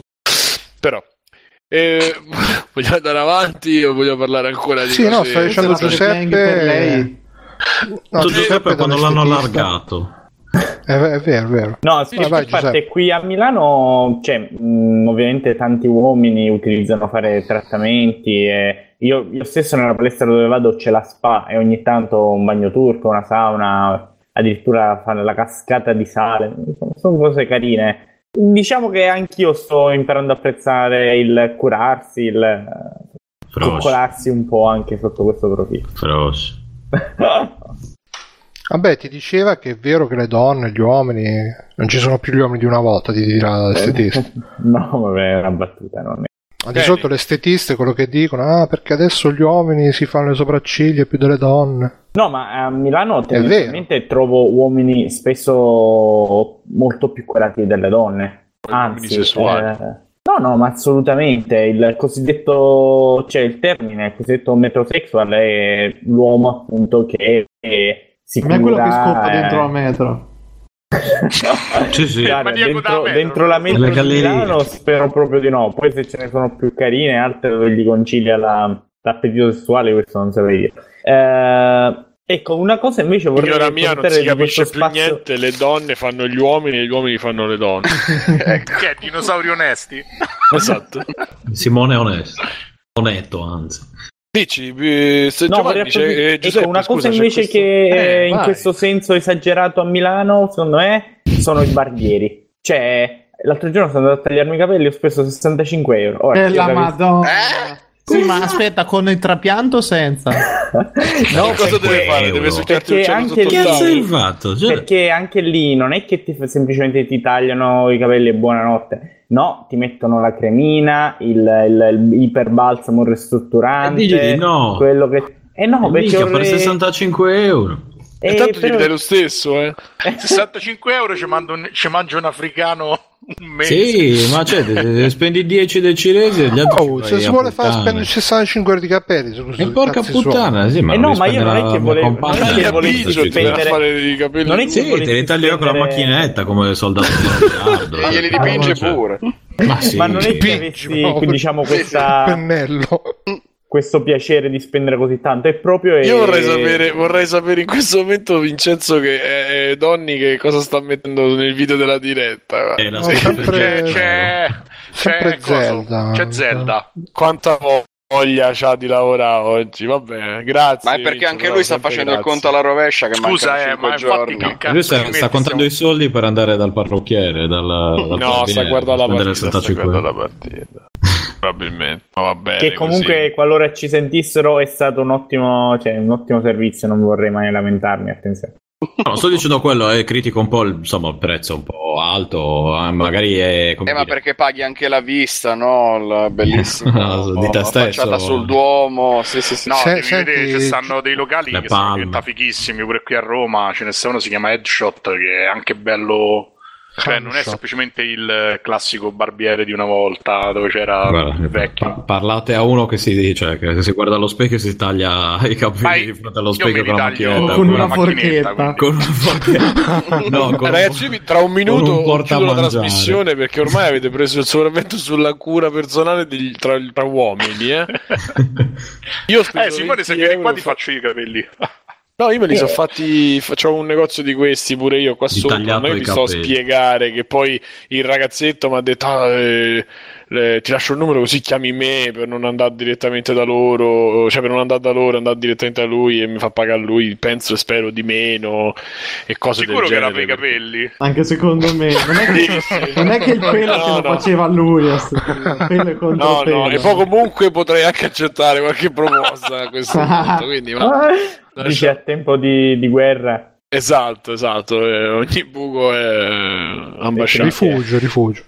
Ebbene, allora, ehm, andiamo avanti, andiamo avanti. ehm, io leggo qua, possiamo fare una roba veloce e poi, vabbè, vediamo. Io leggo qua un articolo che più che altro si, mi, mi- si rilega un po' a quello che diceva Bruno su questi siti e su quello che è diventato un po' oggi. eh, senza parlare del giornalismo, no, quello che dico free playing oggi in particolare, poi non ne ho proprio non Vai. saprei cosa dire. No, però riguardo a riguardo agli articoli, a questi siti, insomma, clickbait eh, o, o- o simili, legge- o delle recensioni, eccetera, leggevo questo mh, articolo su The Games Machine eh, che ha fatto, vabbè, mettiamo, sì, mh, di Ivan, Ivan Conte, io non conosco personalmente, ma scrive su Games Machine, suppongo, ma ci scrive... Sì, è tipo Penso da- direttore, da super poco. direttore. No, che da poco, dai, tipo super direttore dai tempi della cartacea. Che ne so, ho letto che lui storico. ha parlato per- di un altro articolo su Drive Club, ha parlato per un'altra testata. Boh, vabbè, forse ho, ho capito male. Comunque, è una personalità quindi di Games Machine faceva un articolo dove praticamente prendendo lo spunto di Sniper Elite eh, 4, il gioco di appunto di Dino famoso, che tra l'altro è arrivato alla quarta edizione, quindi probabilmente c'ha pure un suo, eh, pure un suo seguito vedendo, andando a vedere i, gli obiettivi sbloccati dai suoi colleghi italiani almeno che l'hanno recensito, si è accorto che praticamente meno, so, una percentuale minima, tipo il 4%, non mi ricordo, so, una percentuale piccolissima eh, di, di tutti quelli che l'avevano recensito in, in Italia eh, l'avevano finito o avevano accumulato abbastanza punti esperienza per finirlo, visto che lui l'aveva giocato e l'aveva finito, non sapendo poi a quale difficoltà, perché secondo lui addirittura la difficoltà per capire Sniper Elite a cui giocarlo è, mm, è difficile, insomma, in hard. E, e, da lì quindi dice io sono andato a vedere eh, i nick su, sul PSN Plus per esempio. Sono andato a vedere io, io, i trofei e anche agli amici alcuni erano miei amici ce l'avevo amici tra i appunto tra tra quelli del PSN, tra amici del PSN, tra i contatti del PSN e mi sono accorto che anche io non potevo vedere loro, uh, i loro obiettivi e quindi non potevo fare il paragone col mio, eccetera. Praticamente è andato, ha trovato una leaderboard dove c'erano i nick e c'erano gli XP e, e andava oltre ovviamente, quindi non legato al PSN ma era avulso da, dal, cont- dal contesto per cui era possibile vederlo in quel contesto lì e si è accorto di questa cosa verificandola e quindi metteva in dubbio appunto le varie varie, le varie testate, alcune testate, la serietà con cui le, le, i redattori eh, recensiscono i giochi. Adesso, senza, visto che ho sentito una puntata di nostra de, della 113, quindi più di 100 puntate fa più o meno, e dicevamo, eh, si parlava più o meno delle stesse cose, in quel caso era l'articolo di Zave su The Evil Within, e che era Zave sarebbe Ravanelli che oggi sta recensendo, recensendo, recensendo, Zelda, tra l'altro Breath of the Wild, ehm, senza cercare... Nvidia a certi livelli. Beh, insomma, sì. Beh, ma Vabbè, se lo so, merita eh. una persona così simpatica. Gioca- se lo merita. Giocare... No, ma a prescindere da quello, giocare... No, giocarlo per recensione onestamente preferirei di no, perché vuol dire che lo devi finire di corsa e... No, Anche poi io sapete vero. che sono famoso per non finirli gli Zelda, quindi... Comunque... Eh, eh, rimontiamo un attimo le cose. Io vorrei cercare, poi se vogliamo svaccare non c'è problema, vorrei cercare di fermarci su un'altra cosa, cioè collegandosi a quello che dice Bruno e un po' anche a quello che è diventata oggi un po' la stampa, cioè questo tipo di articoli è un articolo che poteva uscire fuori quando io ci scrivevo, quando ci stavo sullo shelter o su Parliamo di videogiochi, cioè è un approfondimento che ci può stare da una testata più o meno indipendente o più o meno, secondo me, eh, avulsa da certi contesti. Eh, scrivere una cosa del genere su, su The Games Machine a me personalmente mi ha fatto un po'. mi ha lasciato un po' interdetto perché. Perché devi. Cioè, tu, siccome eh, magari hanno dato dei voti che non ti piacciono su Sniper Elite, sei andato a vedere. Cioè, andato a vedere sulla, sulle varie leaderboard eh, quanto ci avevano giocato, quanto XP avevano fatto per una cosa personale e mh, non perché può importare a qualcuno, cioè che, a parte non mi stai dicendo niente di nuovo, prima di tutto. Secondo poi eh, non sei mosso secondo me non sei mosso da diciamo spirito d'inchiesta, mettiamo così, ma sei mosso semplicemente da eh, devo smascherare questi farabutti che hanno dato un voto basso al gioco che mi piace tanto. E quindi sono rimasto un po'. Ma non credo che fosse perché il gioco gli piaceva, lui proprio diceva in generale che a parte l'esempio di Sniper Elite eh, ha fatto anche esempi di tanti altri giochi che vedendo i trofei, vedendo classifiche eccetera ha visto che eh, dei suoi colleghi giornalisti di altre testate magari non li avevano finiti, però pur non avendoli finiti magari avevano fatto la recensione e diceva che alcuni giornalisti tengono nascosta apposta la lista dei trofei proprio per questo motivo, per non farsi sgamare di queste cose, altri se gli vai a dire qualcosa ti dicono che hanno usato l'account redazionale invece di quello personale. Quindi, però non, non credo che l'abbia fatto perché per Sniper Elite in particolare, almeno non mi ricordo che dicesse così l'articolo, Uh, mi pareva più una roba in generale per dire guardate che l'altra gente non vi fidate troppo perché a volte non finiscono i giochi senza dirlo. Eh, mi sembra legato. Sì, vabbè, ok, io l'ho visto legato a una cosa personale, ma a prescindere da una cosa personale mi sembra un'inchiesta come di io finisco i giochi e gli altri no, cioè che, che significa? Non riesco onestamente a Ma secondo me significa che, a parte che a me personalmente la- il fatto di finire il gioco oppure no è relativo perché pure quando fu il caso appunto di Zave, ricordo- forse fui l'unico che non, non se ne importò più di tanto, anche perché come dissi a loro, lo ripeto, eh, per quello che è la paga che riceve uno che scrive di videogiochi, è già sai che, che lo, lo lancia il videogioco, figuriamoci a finirlo. E a parte che poi comunque finire un videogioco non sempre è così necessario, e, e specie se poi alla fine sì, tu puoi finire il gioco, però poi non sai magari neanche dare un giudizio interessante o comunque che dia che, un, che restituisca un po' la, quella che è stata la tua esperienza, il valore del gioco e tutto quanto in maniera organica, bla bla bla. Uh, però effettivamente nell'ambito delle riviste alla The Games Machine uh, e tutte quante, Spazio Games, Eurogamer, IGN, quello che è, ci sta che com- cioè, sono molto legati al passato, che tu eh, redattore ricevi il gioco, lo finisce e poi ci dai il voto, grafica, sonoro, giocabilità. E quindi questo fatto che alcuni magari non lo finiscono nell'ambiente, in quel tipo di ambiente là, è un po' un, non dico un imbrogliare, però è, comunque non, non, risponde a quelli che poi sono i canoni storici del, di questo tipo di testate. Mm, secondo me mm, alla fine ha fatto anche, cioè se lo voleva dire l'ha detto e e sicuramente per quello che è il pubblico di quel tipo di rivista, magari qualcuno che non se ne rendeva perfettamente conto, adesso se ne rende anche più conto, così si farà le sue valutazioni quando legge il voto e quando legge la recensione. Poi per il resto magari poteva essere, non è stata un'uscita troppo elegante, no, non lo so onestamente. Alla No, fine il problema...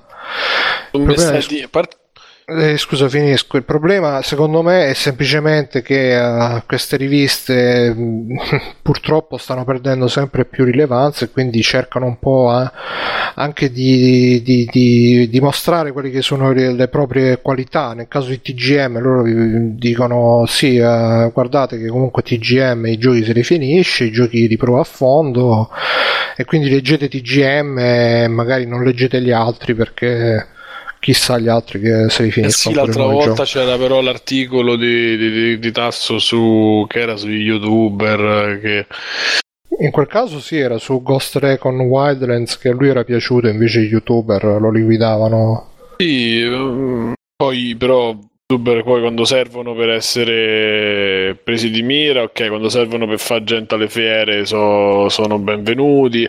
Cioè, mh, cerchiamo di trovare pure un, un minimo livello, non per, non per Astro, eh, però in generale, cioè, dico, cerchiamo di trovare un limite. Ripeto, è un conto che lo fa un- una rivista, tra virgolette, che può essere eh, indipendente, che può essere libera.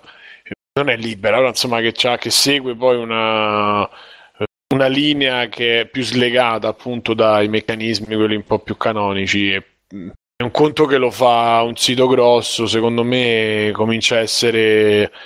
Devi pesare un po' di più quello che fai, gli articoli che fai. Se li fai per riempire una giornata o se li fai perché appunto gli altri sono cattivi e tu sei bravo, oppure appunto prima lo mandi per la tua testata o no a uno youtuber, a parte che uno youtuber sicuramente non è che tutti i youtuber sono uguali, però tipo di approccio che, che- che- che fanno certe volte a me non cioè, in questi casi a me mi lascia un po' così perché Ma in realtà, anche se tu dici vabbè, una realtà grossa, tutto qua, in realtà sti, sti mezzi scazzi tra riviste e cose sono sempre esistiti. Io mi ricordo, mi sa, non mi ricordo se era un TGM o un K, eh, ma comunque c'erano tipo redattori che dicevano: Ah, avete presente la nostra recensione di mi pare Ultima Underworld? Avete presente che gli altri di screenshot si vedevano sotto delle scritte che erano della versione non definitiva? Noi quelle scritte le abbiamo tolte a mano dalle foto, invece gli altri se ne sono fregati. Cioè, queste frecciatine sono sempre esistite.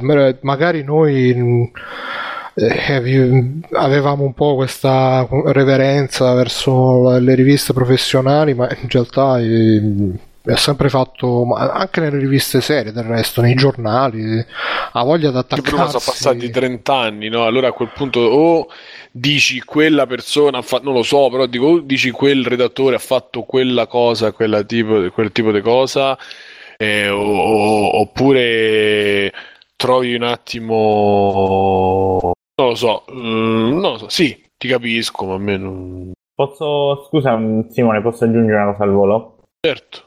Ehm, volevo dire che ora, lungi dall'esprimermi, anche perché ovviamente non conosco né la persona né le circostanze in cui è venuto, eh, le ragioni per cui è stato scritto questo articolo, è stata fatta questa indagine, eh, io penso che per noi che di queste recensioni usufruiamo è importante eh, capire fino in fondo, meglio il più possibile, le eh, circostanze in cui eh, questi redattori si trovano a lavorare siano questioni che teoricamente dovrebbero sfuggire alla competenza nostra, almeno finché questo non diventa patologico, come appunto lo stipendio, come diceva Bruno, eh, sia appunto eh, le tempistiche o eh, il grado di commitment che gli è richiesto. Questo perché ehm, va bene, tralasciando qualsiasi discorso sul fatto che le- la- l'importanza della recensione è più o meno relativa, comunque teoricamente noi sulle recensioni basiamo, o meglio dovremmo basare i nostri giudizi e o i nostri acquisti.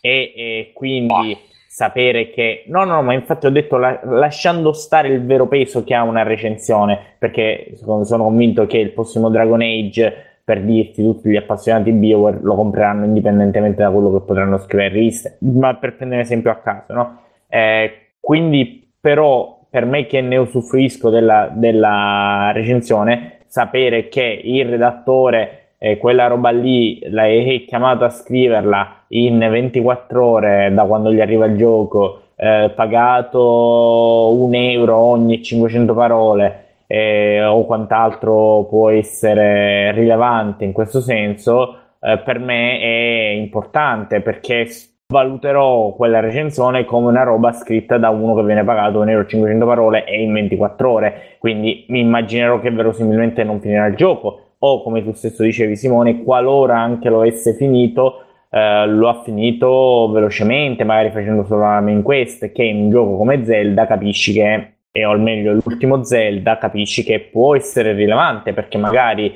a fronte di una main quest breve o estremamente lineare potrei avere un mondo, ora non lo so, sto dicendo cose a caso perché ovviamente non, non ho giocato, potrei avere un mondo pieno e vario di subquest che magari finiscono per allungare o influenzare la trama principale. Eh, quindi cosa voglio dire? Che è vero che potrebbero essere circostanze che, come dici tu, ma perché questo lo va a fare? Perché si vuole impicciare di robe che teoricamente dovrebbero sfuggire alla sua competenza? Però è anche vero che, indipendentemente dalle ragioni che possono aver mosso lui, eh, noi come utenti è nostro interesse sapere il più possibile del retroscena delle persone che poi ci consegnano un prodotto. Ma se io la butto là e provoco seriamente, ma se questo non fosse un modo per invece emanciparsi dalla concezione di recensione di stampo cinematografico del videogioco? Cioè, nel senso, senso? alla fine i videogiochi moderni, la maggior parte, da quelli indie agli altri, al di là delle meccaniche, della durata, della storia, eccetera, sempre più spesso sono diventati un'esperienza concreta, no? E completa. Allora, da un lato c'è un problema pratico, escono molti più videogiochi di quanti film o di quanti album musicali escono, no? E comunque i tempi di recensione sono diversi. Quindi perché non pensare che un videogioco si possa recensire eh, non tanto giocandolo dall'inizio alla fine e misurandolo, no? Perché poi alla fine non sempre il, il rapporto costo-prestazioni ha più molto senso e invece concentrarsi sull'esperienza. Quindi alla fine magari tu riesci a recensire un videogioco giocando a un gioco di 40 ore, giocandoci 5 ore, perché ti soffermi per quello che ti offre, no? Poi effettivamente ormai sono talmente vari e talmente complessi anche da giudicare che non sempre un gioco con una storia principale, ne abbiamo parlato prima di Mass Effect, no? ognuno di noi aveva un'idea diversa. Non sempre una main story affascinante vuol dire che il videogioco è figo per alcune persone. Quindi magari è meglio concentrarsi sul descriverti per sommi capi quello che c'è, piuttosto che sta a dire dura 8 ore, quindi siccome lo paghi 100 euro alla fine conviene meno di uno che dura 100 ore. Ricordiamo che c'è gente che valuta un gioco che merita un euro all'ora. Eh. Eh, eh. E vabbè, ma lì è un altro. Devi essere su un altro livello, diciamo. No, però, boh, sai, forse è anche un modo. Cioè, Oltre il livello È un anticorpo che la stampano, che già sta in crisi per tanti motivi, magari si sta creando. Poi è chiaro che c'è qualcuno che rosica e dice, eh, io l'ho finito tutto, io ci ho giocato tanto online, eccetera. Beh, no, Voglio dire, cosa- ma per capire un eh, Visual, eh, sì, un Visual Studio, per capire un um, Call of Duty, Novel. un Battlefield, un For Honor, non è che devi sbloccare tutte le classi. Cioè, sì. quelle meccaniche del gioco ce l'hai davanti nel giro di eh, due ore, tre ore, come un picchiaduro. Non è che devi essere il massimo esponente del picchiaduro. Il livello di profondità del gioco si capisce abbastanza in fretta. Le varianti, Questo che c'è l'arma. credo io. Beh, invece sì, secondo me sì. Cioè, se sei un Devi esperto, essere, sì. uno, devi essere uno che ha giocato un Tekken, eh, che ne so, 700 ore, allora poi dopo riesci a, a intuire le potenzialità, però non ci avrà. È ovvio che se tu parli di un gioco che ha iniziato, cioè se, mh, che ha iniziato e che non, non hai finito, ti perdi determinate cose, sia per il, ovviamente dipende dal tipo di gioco che stai facendo, però anche per capire quanto poi può diventare ripetitivo, quanto diventa impegnativo. No, ma que- Eh. su quello ti do ragione, però sai, boh, non lo Il so. fatto è che non esiste più fare una recensione, questo poi su Davide io da una parte sono d'accordo, e non c'ha più senso fare un certo tipo di recensione a prescindere, che poi andrebbero più o meno finiti, ok, ma sarebbe meglio proprio per una questione di tempo, per una questione di, di- di- anche di soldi che ti danno, eccetera, dare, riuscire a dare un'idea generale di quello che ti ha trasmesso a te quel, quel, quel gioco più che andare a dire, oltre alle cose che riesci a percepire subito, vabbè, se vuoi, comunque, che ne so, la grafica, il sonoro, che possono essere cose, ah, categorie ancora utilizzabili, tutto sommato, diciamo, ma principalmente. Il, il problema è che mi dovresti dire che cazzo hai sentito, come, come ti sei trovato e, e io so tal- anche io personalmente sono talmente poi influenzato da quello che ho letto in questi anni che spesso mi viene di fare una recensione come so quelle che ho letto e da una parte mi dà fastidio perché vorrei andare un, un pochino, un pochino oltre o comunque eh, cosa che- è una cosa che riesco a fare magari di più nei dischi e nei Ma perché è più facile, secondo Ma- me. A parte è più facile, ma perché seguo molto di meno poi la stampa su questo. Cioè, io mo lo sto facendo adesso con i videogiochi anche. Io non so un cazzo di Zelda, non so un cazzo di. C'è gente che si è vista già i gameplay di una, due, tre ore. Io non voglio sapere niente, lo voglio giocare pulito. Ma tutti i giochi che punto e che Horizon adesso sto cercando proprio di stare lontano da qualsiasi articolo, qualsiasi video, non voglio sapere niente. Mi li voglio vedere da solo e, e vivermene da solo quelle cose, anche perché mm, mi annoio subito, cioè se io vedo un tutorial eh, anche di Zelda, se io vedessi il tutorial, già mi rompe il cazzo sapere che io già sto lì e che esco da quelle tre cose che si sono viste a livello mondiale, diciamo che sono i primi due o tre minuti che si vede, già mi danno fastidio perché No, devo rigiocare ma perché già l'ho ragione. fatto. Io- Io, però, vedi, lì ci arrivi con l'esperienza, secondo me. Io pure da anni ho. Da prima che iniziassimo a Fars ludica, quindi insomma, eh, cioè quando ero semplicemente un un fan, eh, mi ricordo andavo da per gioco quando ancora c'erano i giochi per DOS Sì. e compravo i giochi, cioè dallo scaffale, leggevo poco, avevo amici che spendevano soldi, compravano 4-5 riviste diverse perché dovevano Io, comparare le io. recensioni. E e in realtà io compravo quello che pensavo mi potesse piacere. Ho preso tante cantonate, ma ho preso pure, ho scoperto pure tanti giochi che magari non si era cagato nessuno e che a me invece sono piaciuti tantissimo. Tipo, Ma tipo uno per esempio che forse non avete mai sentito voi è Terranova, che è un gioco, il periodo che andavano i giochi dei Mac, c'era stato Mac Warrior 2, tutti fighissimo, fighissimo e fighissimo, c'era Terranova che è un gioco della Madonna, che poi è stato riscoperto dai critici, quelli che si vanno a rivedere i giochi dopo anni. E era un signor gioco con una trama fighissima, uno dei primi giochi tra parentesi aveva gli intermezzi co- recitati con gli attori veri, no? la Wing Commander 4, prima di Wing Commander 4 se ricordo bene. E era un gioco fighissimo, vendette pochissimo perché all'epoca poi passare inosservato dalle riviste era abbastanza facile, no? perché lo spazio era limitato rispetto ai giochi che uscivano a fine anni 90 inizio 2000. E- però anche adesso è così, ci sono tantissimi, ci sono talmente tanti giochi che sì, lo vai, magari ti Stefano, a che vedere stai la facendo? recensione. Scusate. Perché? Sente un rumore sottofondo. C'ho il tipo... push to talk, quindi non. non vede so. che l'hai pushato, Stefano. Eh, l'hai pushato. E magari ti vai a vedere la recensione perché pensi che sia, sia utile più che altro a capire il genere, no? Cioè io di solito faccio così, mi guardo un eh, let's play piuttosto che leggo quattro righe da qualche parte per capire che cavolo parla il gioco. Però, boh, in generale, secondo me, anche con l'esperienza, poi lo sai a priori. Cioè, quando ho comprato Titanfall 2 sapevo esattamente quello che mi aspettavo e non ho letto manco mezza riga. Ma questo, è- questo è Uguale per cosa. For Honor, ah, gioco diverso, fighissimo. Ma che cazzo state a dire? Battlefield con i combattimenti corpo a corpo e con il il sistema di classi di Call of Duty. Ecco non è, qua. Cosa non hai è che ci detto, devi, mo? ci devi giocare 40 Ma non dico che è brutto, M'hai dico che comunque il Bruno. genere è quello. Cioè, No, no, ma lascia sta. Beh, beh, giochi di Mass Effect. eh. eh, vabbè, ma che c'entra? Eh, no, giochi di Mass Effect. Giusto No, no, io fat- sto giocando a For Honor, mi Fatti i diverte, giri col, col mago, bello, panoramico, col gomito poggiato sul finestrino. Vabbè. Eh, No, no, Ehm, parla, parla. Guarda, no, no. tu sei, ovviamente sei, come si dice, legittimato ad avere la tua opinione sbagliata. No, però, no, ma non è sbagliato.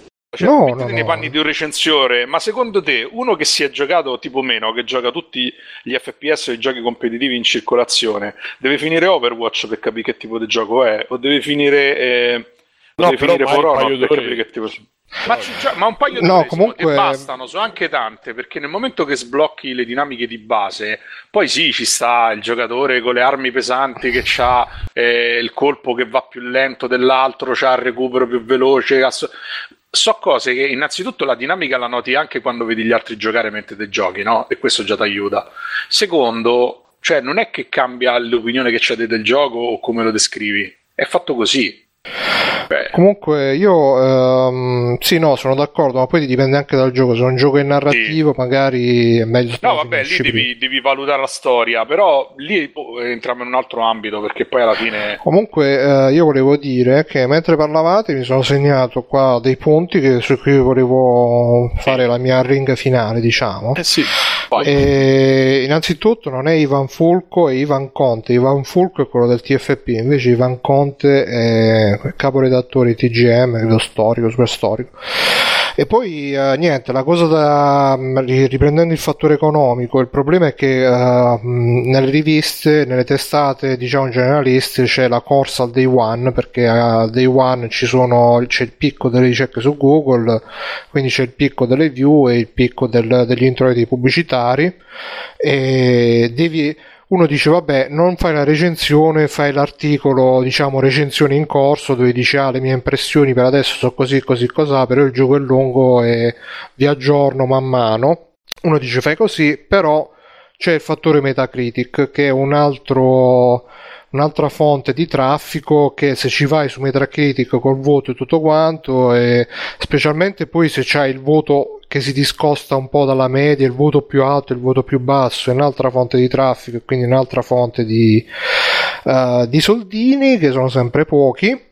E io credo che Ivan Fulco eh, dal Ivan Conte se la prendesse magari eh, nel senso io comunque in tutte queste costrizioni cerco comunque di finire il gioco mentre altri se ne fottono e escono con la recensione fatta a cazzo senza finirsi il gioco perché tanto che tu te lo finisci, che tu non te lo finisci, alla fine scrivi quelle due stronzate che alla fine scrivono tutti, perché tra l'altro eh, c'era Tagliaferri che ci diceva che molte software house addirittura mandano proprio la guida alla recensione. soggetto, sì, sì, la guida alla recensione dove ti dicono tutte le caratteristiche del gioco da cui stare più attento o meno attento che non è una roba che ti dicono ah devi scrivere così però poi diceva che guarda caso tutte le recensioni che escono dicono tutte quante quelle cose lì Comunque esiste anche per i film, eh, sta che esiste anche per i film, quindi figuriamoci. eh, e quindi insomma ehm, credo che mh, in questo caso lo sfogo fosse più che altro nel senso io mi faccio comunque il culo per arrivare al day one e per eh, finire il gioco in modo da fare un servizio diciamo serio mentre c'è chi invece se ne frega solamente di avere le view e, e quindi di uscire al day one eh, sapendo che può anche non finirsi il gioco perché tanto la recensione eh, ma alla fine cioè, potremmo, fa- potremmo farlo pure noi di free play che ne so che, che deve uscire Zelda. Io ce l'ho già pronta la recensione di Zelda oh ragazzi recensioni di Zelda in anteprima Ah, e ha una poesia e una cura nei dettagli che solo Nintendo Bruno. potrebbe fare. e questo è uno Zelda che veramente Bruno, merita di essere giocato. Simone. No, ma lo, lo sto facendo Lo così. dicevamo per di GTA 5 uscisse. Sì, ma, no, ma è evidente dire- che sarà così secondo me. Cioè, Appunto, appunto, di qualsiasi gioco tu puoi scrivere, magari poi anche se non ci becchi, comunque vai a beccare la maggior parte delle persone che non ci giocano, però comunque vogliono l'opinione scritta che è uguale all'opinione che loro si sono fatti senza averci giocato e quindi ti vai comunque a beccare quelle gente là e, e- oppure potrei fare la recensione controversa ti ah no questo Zelda dimostra che Nintendo sa ancora fare le cose sue quando vuole però è troppo distante da quelli che sono stati i progressi del videogioco moderno negli ultimi anni.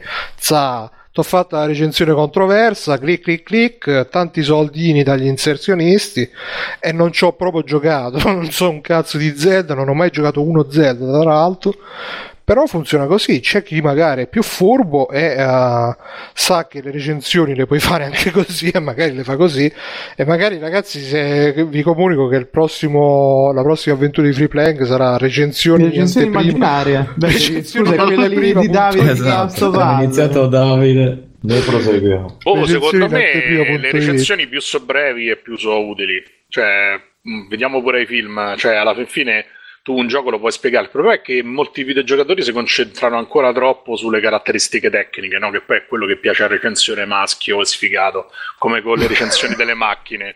Tipo, ah sì, le cromature, sì, sono fatte quel da titanio 0 a impoverito, 60 eh. fps in 3 secondi Quando invece, però, sai, è- utile per una cosa che tu devi usare, un utensile, uno strumento. Un gioco alla fine è intrattenimento, Trama. no? E alla fine un, una- un intrattenimento qualcosa ti fa cagare. Mi viene in mente Earth Defense Force, che è stato sempre, o i vari coso, Dynasty Warriors, che sono stati sempre bistrattati dalla critica, però sono dei giochi che quando ci giochi in gruppo ti diverti tantissimo. E a quel punto è inutile che ti arriva il recensore di GM che ti viene a dire che i modelli fanno cagare, le animazioni sono tutte le stesse, i mondi sono piatti, perché quello è un gioco che va giocato in un altro modo, va, va vissuto in un altro modo. Come quando esce l'ennesimo tie-in di Godzilla che fa cagare, no? Con 4, che l'hanno fatto 400 lire. Ma eh, eh, sti cazzi, cioè alla fine quello te lo compri perché Godzilla, perché lo sai bene che ti sta a comprare un pezzo di... cioè un cumulo delle tame, però eh, ti piace perché proprio c'è il fascino del trash, capito? Boh, io, io la vedo così, cioè c'è poco da fare. Pure i film mica sono tutti belli o tutti brutti, dipende quando li vedi, che periodo Con della tua vita sei, vedi? con chi li vedi. come li vedi mentre stai vedendo Guarda, eh, Quanto sei alto? io concordo con quello che si è detto. Come sei secondo- vestito? Volevo semplicemente aggiungere, eh, volevo concordo con quello che si è detto tendenzialmente. Eh, sì, eh, il, recensione furbo mi ha detto sì, Bruno con un po' di dialettica può giocare anche solo un minuto, addirittura non giocare e poter essere in grado di scrivere ad un gioco. Il tema è che però, attenzione, lì la brutta figura è dietro l'angolo, eh, oppure il rischio di, eh, diciamo, eh, interpretare in maniera errata un gioco, le meccaniche di un gioco è molto semplice, se non si è giocato si è giocato pochissimo. Io prendo l'esempio appunto di For Honor, ma ne parlavamo eh, Bruno forse addirittura la scorsa puntata, eh, o su Telegram, non ricordo, dove vari youtuber che un paio di youtuber così che si parlava che hanno approcciato il gioco eh, alla, so, alla seconda partita non capendo come gestire il combattimento in mischia l'hanno liquidato con ah, questo il combattimento mischia scusate contro più avversari l'hanno liquidato con ah questo gioco non si capisce nulla è difficile. Ma io per dire sono un grande amante di action spesso gli action eh, Bayonetta 1 è stato massacrato dalla critica perché diceva ah, è troppo complesso non si capisce come giocare oppure l'altro di Platinum Game Metal Gear Rising anche questo Cazzo, non- Metal Gear Rising ha una mietude di vittime. l'hanno mietuto eppure Ah, l'ho giocato e Hanno mies. mm, penso Cazzo che sia un ottimo, un ottimo action Eh, ripeto gliene su, su quell'altro che io ci avrei, su quello de- del robot zoppo che ci avrei, come si chiama? Di Platinum. Assassin's Creed No, il robot zoppo lì, che è paraplegico, che sta sempre scivolata. Beh, come si ah. chiama? Ah, Vanquish. no, grande, quello che- no, no, no, no, grande Beh, gioco, beh. Quello è bellissimo. Vanquish è un gioco da gioco, ora con tutto ris- cioè nel senso Io ci ho provato più e più volte. Eh, quello Eh, più facile. Beh, ma cioè, questa è la conferma che è un giocone. è un certo è certamente un genere particolare ma anche lì se io sono un Ma scopo, vai a appassionato- giocare a Zelda, vai a far saltare i pappi.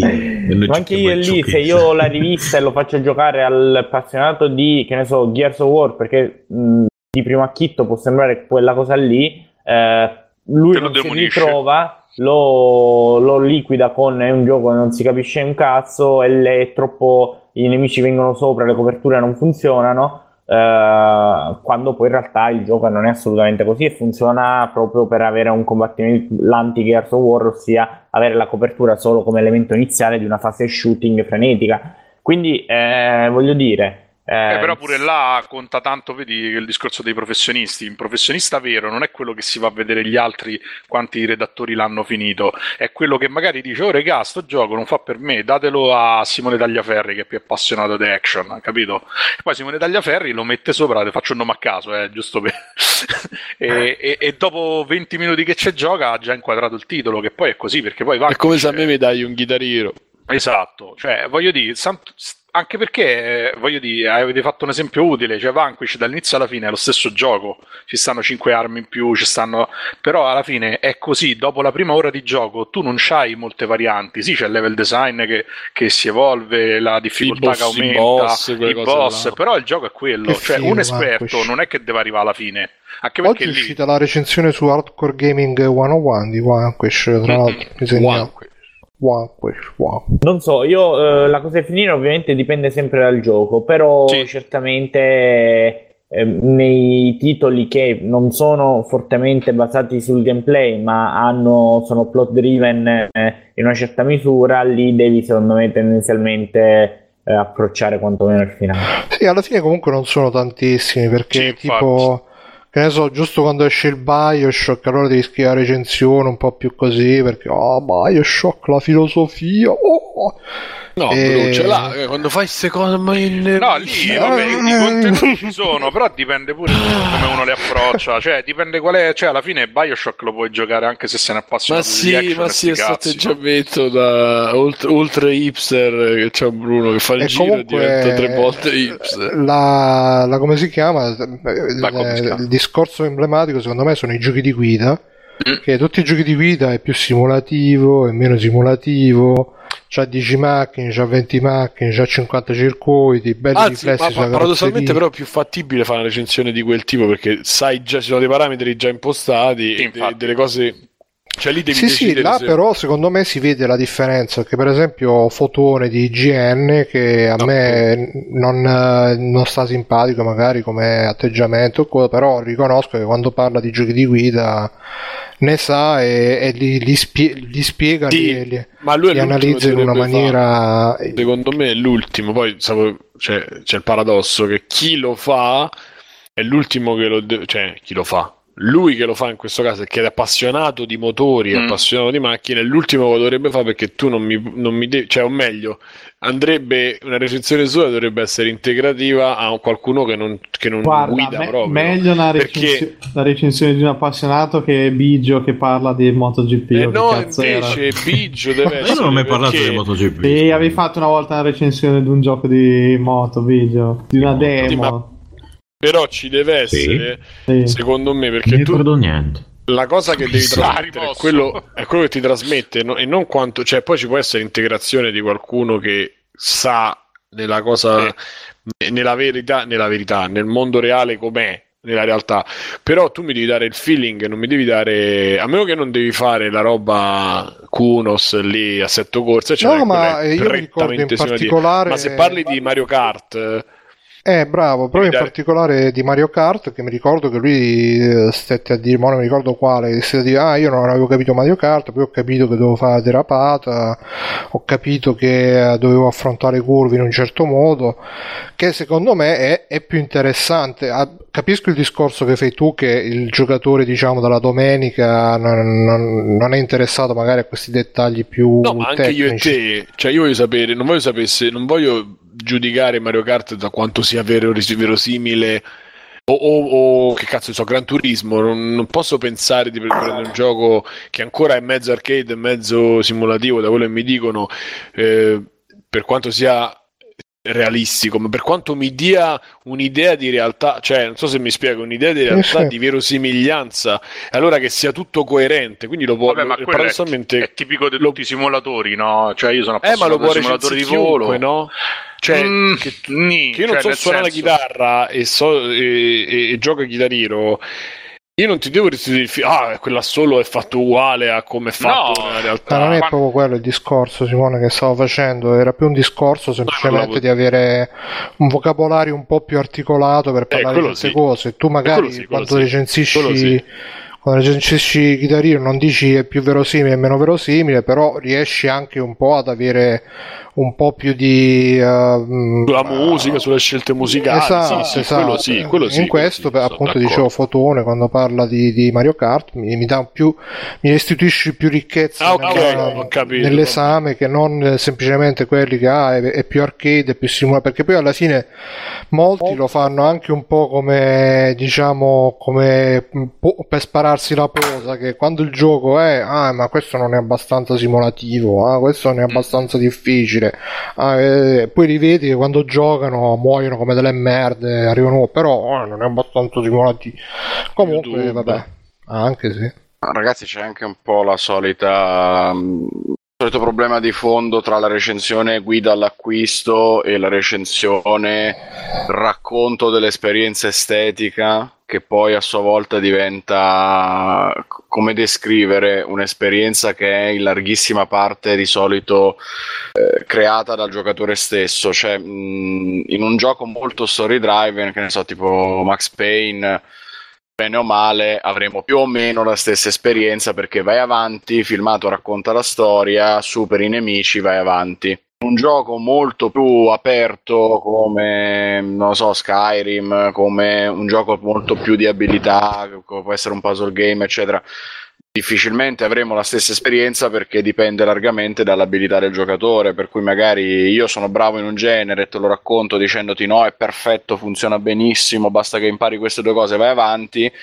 Tu non sei bravo, lo provi, ti trovi male perché hai un brutto feeling col gioco e no, è una chiavi che è fatto malissimo, eccetera, per cui le- la recensione lì si spezza e non funziona. E in più se questa cosa deve diventare una cosa a metà strada fra la, la guida all'acquisto e l'esperienza estetica, come può essere la recensione fatta bene no? Mm, riguardo un film. C'è, c'è una grossa differenza fra la recensione fatta da TV Sorrisi e Canzoni dello stesso film e la recensione fatta da Ricciotto, per dire. Ma esiste Questa cosa pure canzone? rende È difficile. vivo e lotta con noi. Eh, se è vivo lotta insieme a noi rende molto difficile dare uno standard alle recensioni proprio perché ci dovrebbero essere anche tipi di editoria differenti in questo, credo, perché da una parte abbiamo la rivista Game Informer che è praticamente l'organo di partito di GameStop che ti dice prenota questo, compra questo, eccetera. E dall'altra mi piacerebbe che ci fosse tradotta in qualunque lingua un Edge che magari fa una recensione più ricercata, più figa, più interessante anche a livello culturale, eccetera, eccetera, perché non deve porsi il problema di vendermi qualcosa, ma di raccontarmi un'esperienza estetica che sarebbe ben altro. Comunque, sono sul sito di TV Sorrisi e Canzoni, c'è anche la sezione videogiochi. Eccola! Lo sono tirato! Resident Evil 7 e Biohazard, un videogioco che fa davvero paura, 10 imperdibili videogame ispirati a film, 5 videogiochi per chiamare esplorazione, tutto su Nintendo Switch, vabbè, niente. Vai, vai, scusa. Ma ricordiamo anche le- le- che- che- le- il foglio, cos'era? L'osservatore romano che aveva fatto, cioè, era- mi ricordo era un... eh, Famiglia un- cristiana su GTA Famiglia 5. cristiana. Famiglia Ha cristiana fatto la migliore fatto- recensione GTA 5. Esatto, esatto. Aveva fatto un'ottima recensione di GTA 5. Eh, a volte la, la saggezza si trova nei luoghi più inaspettati. Qui dall'estetista. Quindi, Esatto. E dal parrucchiere, il saggio Ok. che conosce tutti. Ok, eh, extra credits posso, posso? O qualcuno vuole chiosare? Ah, per me vai, vai pure. Ah, Ok, extra credits.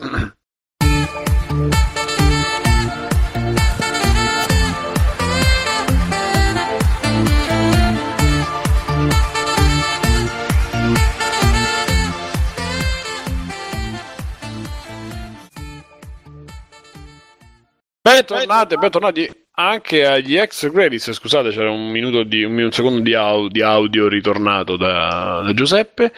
Oh. ma ci va bene così, ci piace così. E, mm, mm, anzi, Giuseppe, inizia, va, facci un ex credits. Così? Ho ancora Fammi un ritorno? extra credits. Eh? Ho ancora il ritorno? Posso parlare? No, no, parla, parla. Se parli tu, poi non c'è, quindi. Ok, ehm, allora, volante, così extra credit volante. ehm, Volante. Non posso parlare, sono volante. Wow. Allora, eh, 89, come 69, videogioco ehm, consiglio una roba un po' vecchiotta, eh, ma che, di- della quale ultimamente mi sono ritrovato a parlare sull'internet, ossia ehm, Deadly Premonition. Eh, per chi non lo sapesse, Deadly Premonition è un gioco uscito qualche anno fa su eh, Xbox, poi eh, riproposto per eh, PlayStation 3 e eh, PC. Eh, non vi preoccupate perché la versione PlayStation 3 e PC soffre di quanti e più bug forse eh, già presenti nella versione Xbox.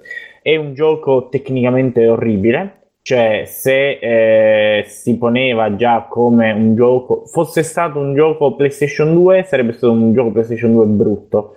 Quindi eh, trovarlo sulla- nella generazione successiva è ancora peggio. Giocarlo adesso che siamo praticamente quasi due generazioni avanti è qualcosa, penso, di eh, veramente masochistico.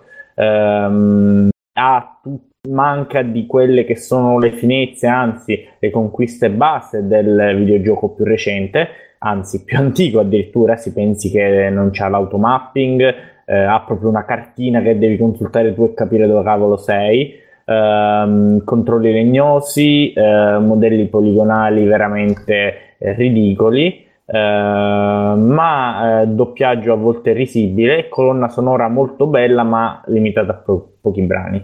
In tutto questo, Deadly Premonition è un gioco che però non si può non amare. È eh, molto curioso che quando ne sento parlare le parole amore, bellezza e affetto sono quelle che più eh, vedo, vedo appunto utilizzare nei confronti di questo gioco, nonostante sia tecnicamente scabroso. Eh, perché in tutto questo Deadly Premonition riesce comunque a narrare una storia e a immergerci nel- nella poesia della ehm, non della provincia americana, bensì della provincia degli stati centrali americani, quelli delle regioni ai Grandi Laghi.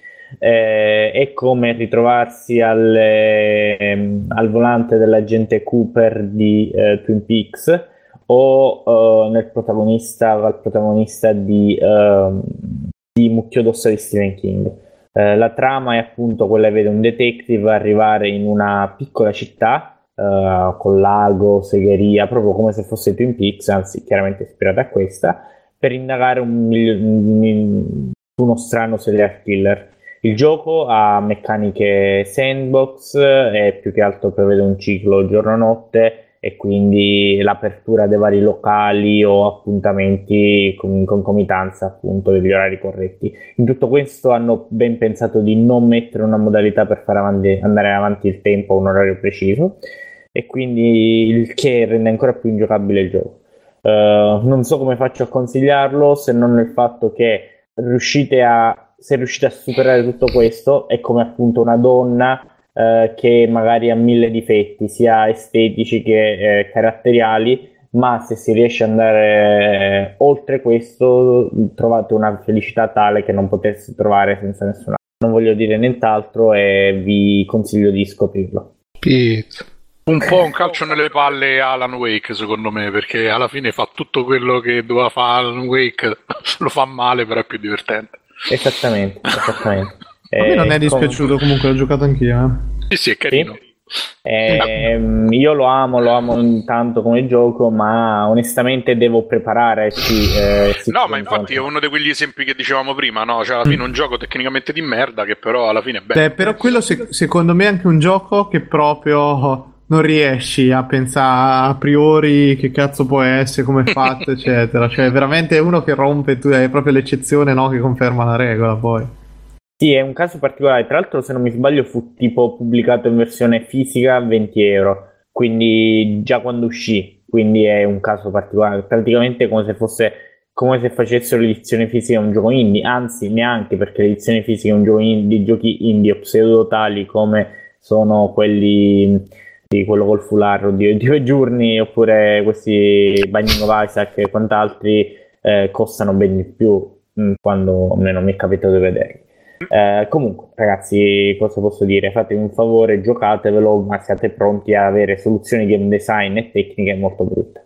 Eh, passando avanti, eh, vorrei eh, velocemente consigliare un film che mi trovo spesso a citare, ossia Jacob's Ladder, eh, o meglio Allucinazione Perversa.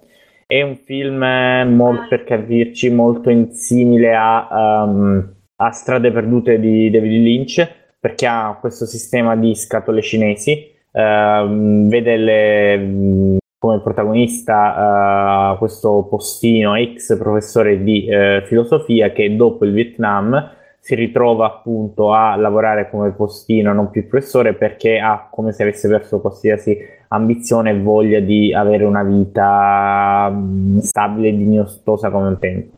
Uh, in tutto questo comincia a avere strane visioni di eh, mostri o gente che lo segue in metropolitana o, alla, o in metro uh, ha una delle, diciamo, delle raffigurazioni più belle della metro di New York che abbia mai visto, terrorizzanti. E quando sono stato a New York avevo paura a prendere la metro sulla base di questo. E non voglio dire altro se non che eh, il film è responsabile dell'invenzione di un certo tipo di body horror.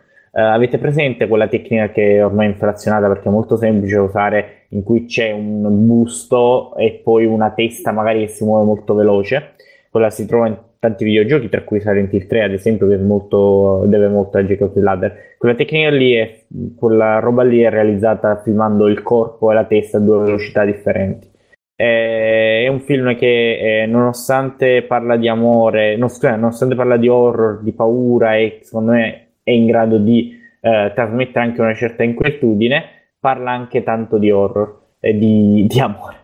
Sì, e quindi mm, è in, è in, grado, secondo me, è tra le tante cose con, è molto toccante la figura del chiropratico che appare in questo, in questo film, che ogni tanto il protagonista nel corso di questi eventi, di queste visioni terribili, se ne va dal chiropratico. E è veramente toccante, secondo me uno dei... Forse, facendo un piccolo spoiler, il la, la, cinematograficamente non ho mai visto qualcosa di più uh, una raffigurazione migliore dell'angelo custode di come, come avviene appunto il gioco sì, infatti. Ma poi tra parentesi è un film che se tu vai a leggere i test di cinema eccetera eh, è estremamente apprezzato dalla critica appunto è stato seminale pure per tutto un certo genere di videogiochi eccetera e è passato praticamente del tutto inosservato da noi un po' per sì. titolo idiota e un sì. po' perché forse tratta dei temi molto forti. Comunque è un bellissimo film. Io pure l'ho visto di recente, l'ho visto di recente. Era l'estate scorsa e alla fin fine mi è piaciuto tantissimo. Eh, sì, è molto, molto bello. Secondo me è un film che soffre forse di una parte centrale un po' troppo lenta, sì. Eh sì, troppo lenta.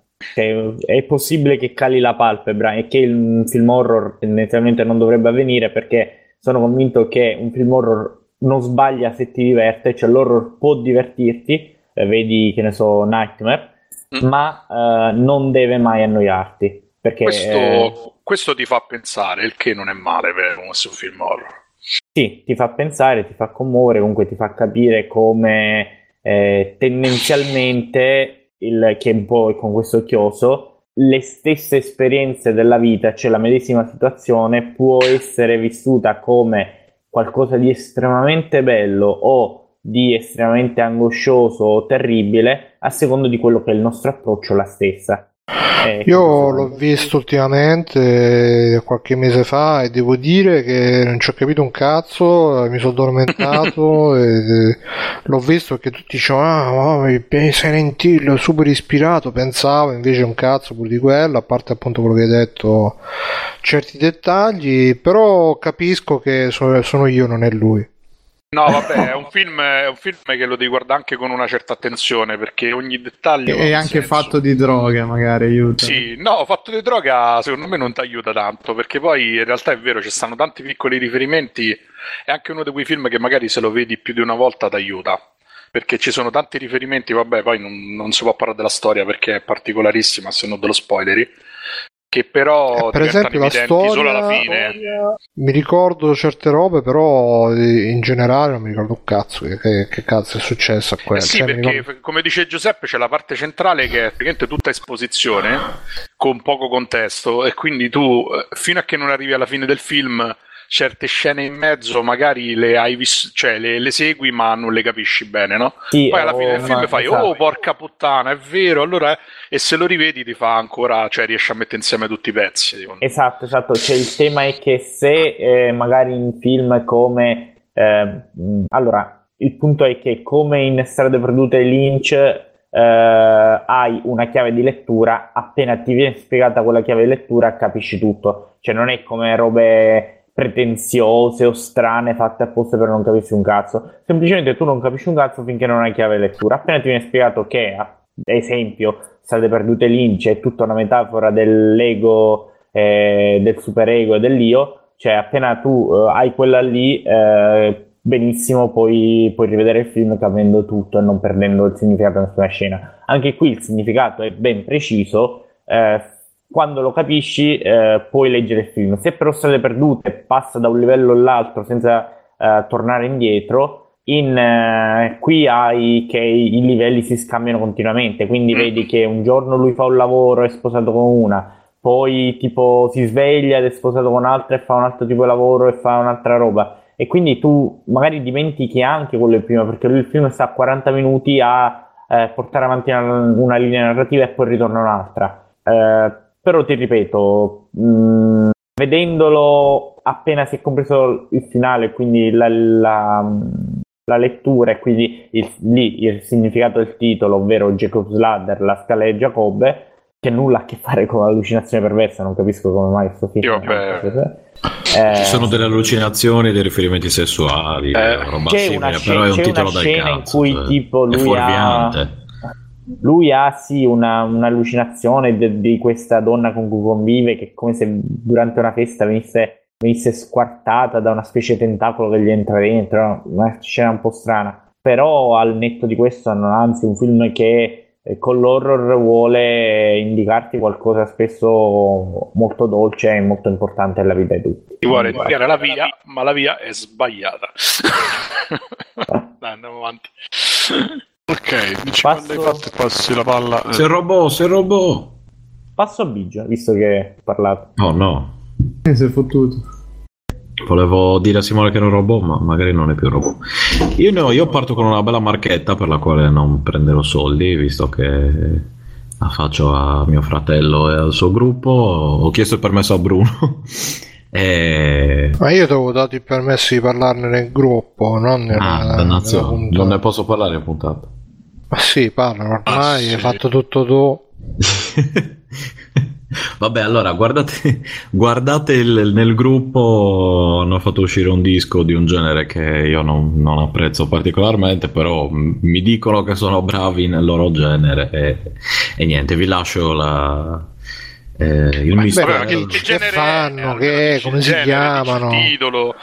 Che marchetta fa? Il fratello di Biggio presenta. No, no, no, no, no, no, bello. Saltelli esatto. Our brother. Coniglietti che volano su Marte. Esatto. Ma cazzo, sarebbe un nome bellissimo per un gruppo. No, ma c'è anche che Raz volano de. Gun all'isola dei famosi, non lo sapevo. Vai, vai, Biggio. Dai, allora, dai. il collettivo si chiama. Il collettivo, sì, sembra anche lì il collettivo. il gruppo.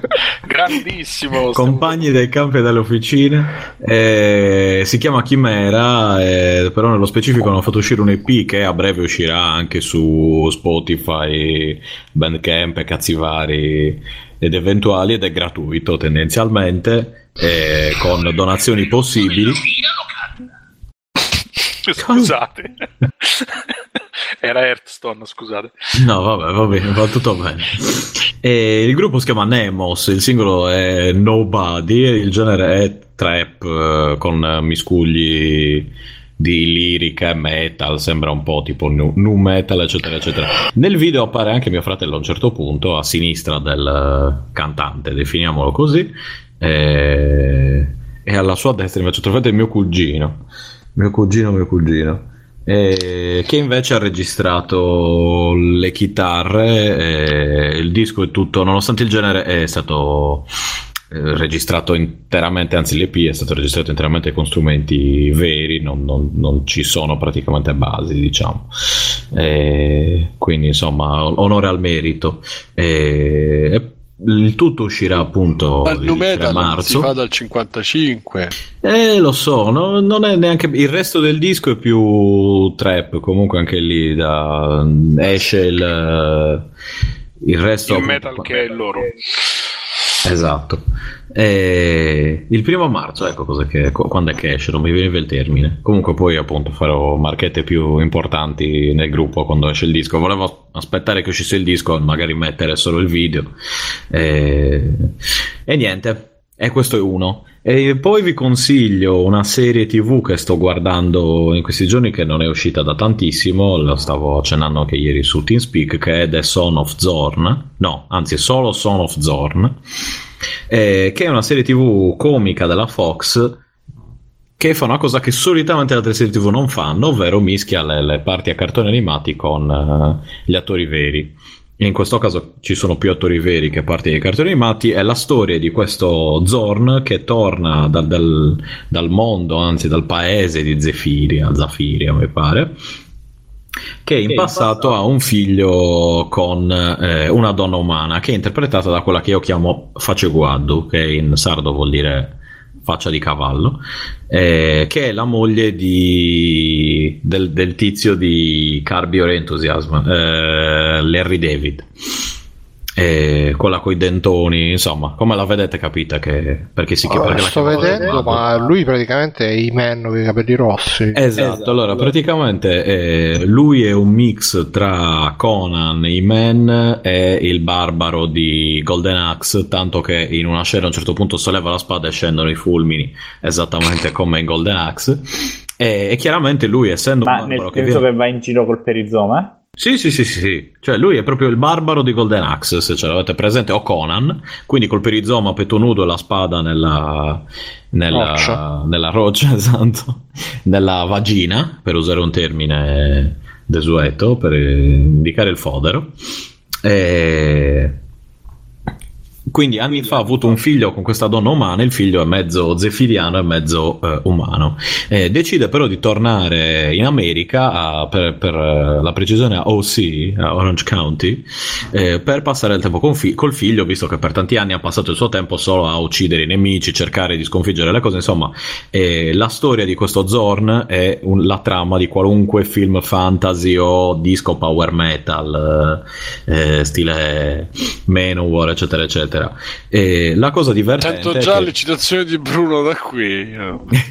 la cosa divertente de- del, del tutto è che lui, vivendo in questo mondo qui, non riesce bene ad adattarsi al, al mondo degli esseri umani perché lui è abituato appunto a- al fatto che le femmine non possono essere, eh, non possono ricoprire posizioni di potere, quindi quando trova un lavoro normale come venditore di dispenser di sapone per aziende, eh, ha un- una capa e continua a dire guarda eh, il mio capo è davvero strano si veste come una donna parla come una donna eh, stesso- usa profumi da donna dice è incredibile guarda se non fosse il mio capo direi che è una donna e ha tutta una serie di eh, amenicoli vari derivati dal mondo fantasy quindi eh, una pietra che gli permette di vedere tutto pozioni e cose varie. E il, il telefilm in sé è una commedia americana abbastanza standard, se non fosse che ha queste influenze date dal fatto che eh, d- dal mondo fantasy da cui proviene Zorn e dal fatto che Zorn sia tendenzialmente un- uno stronzo, cioè è un barbaro che ha passato la vita a scopare, a tagliare la testa dei nemici, che si ritrova appunto ad Orange County e non ci sta a fare niente, diciamo cerca di adattarsi in qualche maniera, quindi nel- invece che regalare la macchina al figlio gli, gli regala un, una specie di aquila gigantesca volante, e, insomma ha tutta una serie di eh, trovate divertenti per mischiare questo, il mondo di provenienza di Zorn con la, con la vita reale.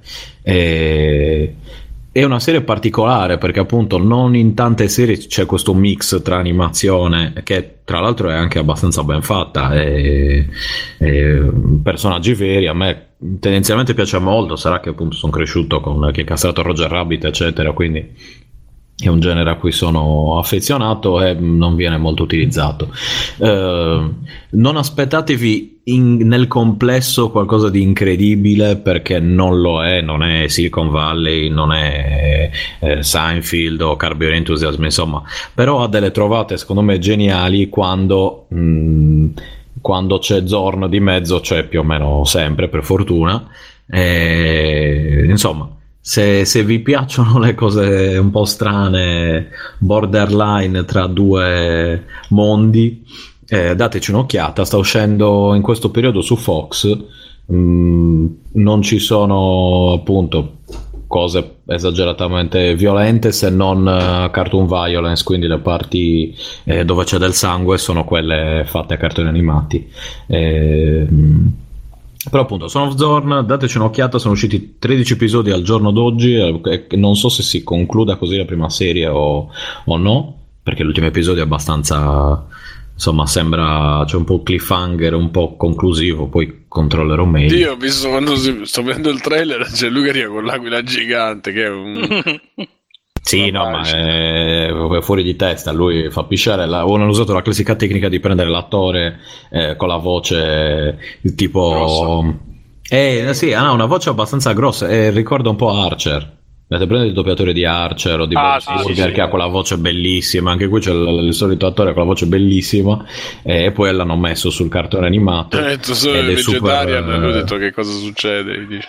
Sì, ma- ha delle, ha delle- comunque appunto alle trovate di incomprensioni tra mondo zeffiriano, mondo fantasy e mondo esseri umani sono stupende. Quelle sono, secondo me valgono la visione. ah beh c'è il pezzo nella scena c'è questa scena che stanno al ristorante appunto vegetariano lui tira fuori comincia a tirare fuori armi cose e ammazza l'aquila oh bellissimo già il trailer è carino già Dateci un'occhiata, non si vedono seni, mi dispiace ragazzi, eh, questo un po' mi, mi dispiace, speravo di vedere Face Guardo in Zabie invece. Comunque, per chi seguisse un po', ehm, la, la moglie, cioè l'ex moglie, insomma, la bionda Alessio è la sorella di Cox, l'attrice, per dirti. Esatto, Ah, o la moglie di Larry capito. David in Carbion. Eh, che ha sposato Quella coi dentoni. Che ha sposato Gesù, esatto. E detto ciò, boh, no, mi sa che... No, poi mi unisco a Bruno, a cui passo la palla, così parliamo di Ka- Kaiji, Kaiji, Kaiji. Ok, grazie Stefano, grazie per la linea e io qua mi sono segnato un po' di punti per fare la mia ringa finale su Kaiji, praticamente è un anime che mi ha consigliato Davide e ci ha beccato molto, mi ha detto in, in chat, mi ha detto guarda vedi di quest'anime secondo me ti piacerà e mi è piaciuto davvero davvero tanto. Praticamente quest'anime parla di questo Kaiji che è un giocatore d'azzardo e che vive di espedienti. Nella prima puntata si vede che tipo si frega gli stemmini delle macchine per rivenderseli e cazzatine del genere. In pratica poi viene, poiché c'ha un grosso debito che ha contratto per coprire un suo amico, viene uno che gli dice guarda o ci paghi sto debito oppure per risanarlo devi venire a giocare d'azzardo in questa nave eh, dove insomma eh, vanno tutti quelli che sono rimasti senza speranze, lo chiamano in questa nave, lui va, ci sono tutti gli altri che sono indebitati fino al collo e cominciano a fare sto gioco di morra cinese però con le carte, una roba che è molto semplice alla fine. E la cosa figa è che ti eh, praticamente parla di gioco d'azzardo. ehm, però non è una roba, uno dice ma no, il gioco d'azzardo che brutto, non, non- non lo glorifica il gioco d'azzardo, lo, fa lo, lo mette in un'ottica di ultima possibilità per chi è stato sconfitto dalla vita, diciamo. A un certo punto c'è uno dei personaggi che dice eh, il re eh, sta nel- dove sta perché c'è il popolo che lo sostiene e il popolo se potesse, se volesse, potrebbe farlo cadere il re, però non lo fa. E lo sai perché? Perché ognuno vorrebbe essere al posto del re. E questa frase mi ha fatto molto, molto riflettere. E ehm, da lì in poi lui si trova ehm, in situazioni sempre più assurde di indebitamenti, e vari tipi di gioco d'azzardo. Quanti episodi hai visto tu, Bruno? Me li sono visti tutti, Tutti? tutte e due le stagioni. Sì, sì, sì. No, ma, ma proprio preso bene. e si trova in situazioni sempre più assurde di indebitamenti, giochi d'azzardo, tradimenti di gente che magari era sua amica e poi si, si, si rivela esserlo non più o viceversa e uh, ha una narrazione che è bellissima, è proprio super giapponese, come que- mm, c'è quella, quell'abilità tutta giapponese di farti appassionare anche alle più minime stronzate. E ci sono questi combattimenti psicologici, tra virgolette, che sono un po' alla Death Note, però molto più uh, molto più carichi perché uh, a parte che poi l'anime ha proprio uno stile grafico eh, molto particolare, con i personaggi disegnati tutti spigolosi, tutti caricaturali, tutti in tensione, e, che magari a qualcuno non piacerà. Perché... Ecco, a me non piace per niente, ma mi chiedevo eh, che tu sappia tratto da un manga. Sì, sì, è eh, perché sembra lo stile di qualche manga boh, vecchiotto, diciamo. Cioè, non come qualità grafica, perché otti- cioè, i disegni sono ottimi, è proprio lo stile con cui sono disegnati i personaggi che, che a me personalmente non piace, però è, è, è particolarissimo, ecco. Cioè, sì, è uno stile che secondo me è Giuseppe Occhio che ogni tanto parte l'eco. Oh, scusa, eh, è uno stile che secondo me si adatta alla storia perché alla fine è una storia appunto di diseredati, disgraziati, eh, indebitati che non hanno più un cazzo. Quindi se, se, avesse avuto uno stile più fighetto non ci sarebbe stato secondo me invece così a parte che poi tutti i personaggi non si vede una donna in tu, in, eh, stavo dicendo quello ieri non c'è, cioè, ne, le donne non contraggono debiti cioè... Ma, ma, più che altro perché comunque una, sono storie, c'è cioè un tipo di storia molto maschile secondo me, molto basata su giochi di potere, eh, dignità personale, fratellanza tra uomini e tutte queste cose qua. E se ci avessero messo magari l'elemento femminile che un po' magari partiva anche la linea romantica, secondo me l'avrebbe snaturato, così come se avessero messo un disegno più dolce, più aggraziato, sarebbe Quello stato culturale. Sì, però cioè, mi sembra assurdo che, cioè, nel senso, non ha, non ha molto senso. Eh, l'unica cosa palle, che ho notato. questa cosa, eh, il realismo. No, che cazzo aspetta, di realismo? Eh, eh. che palle. Sto dicendo, aspetta. E l'unica cosa che ho notato a difesa di questa cosa è che eh, mi sembra che nella seconda, nella seconda sfida, diciamo, nel secondo gioco d'azzardo, quello del ponte, eh, uno dice che Uh, come dire, sta partecipando, sta cercando di togliersi i debiti da parte di, della moglie, una cosa simile, ecco. Quindi probabilmente non ci sono donne anche per il fatto che l'uomo, in maniera sempre molto giapponese, che si fa avanti, che, che dice no, mi prendo io tutte, tutte, le responsabilità e cerco di sistemare la cosa. Sì, sì, sicuramente c'è quell'elemento là, ma a me piace molto perché comunque ha molto carattere come come serie. Poi stavo dicendo, comunque c'è una narrazione che, che, ti riesce a tenere incollato a queste robe tipo, ah, ma lui ci avrà questa carta, ma già ha giocato le altre carte, quindi questa carta non ce la può avere, ma forse ha capito che io penso così e quindi si giocherà quest'altra carta. Eh, ma che carta si giocherà? Ma che cazzo sta giocando? E tu stai là, cioè io personalmente sono stato là proprio con le unghie eh, azzeccate attaccati alla, ai braccioli della sedia perché proprio ah, la tensione cioè, alla fine la, la, la, sequenza finale di puntate veramente mi ha tenuto là perché alla fine praticamente spoiler ma anche no cioè, uh, il, il, gioco diciamo de- perché poi cambia gioco di volta in volta. Prima è sta cosa di morra cinese poi passa c'è, c'è un arco di episodio sui dati alla fine colpa 5 e colpa 5 stai là ah, ma adesso entra sta pallina non entra ah, e, e, sta, è come Ollie e Benji no? che prima di tirare in porta passano 20 puntate.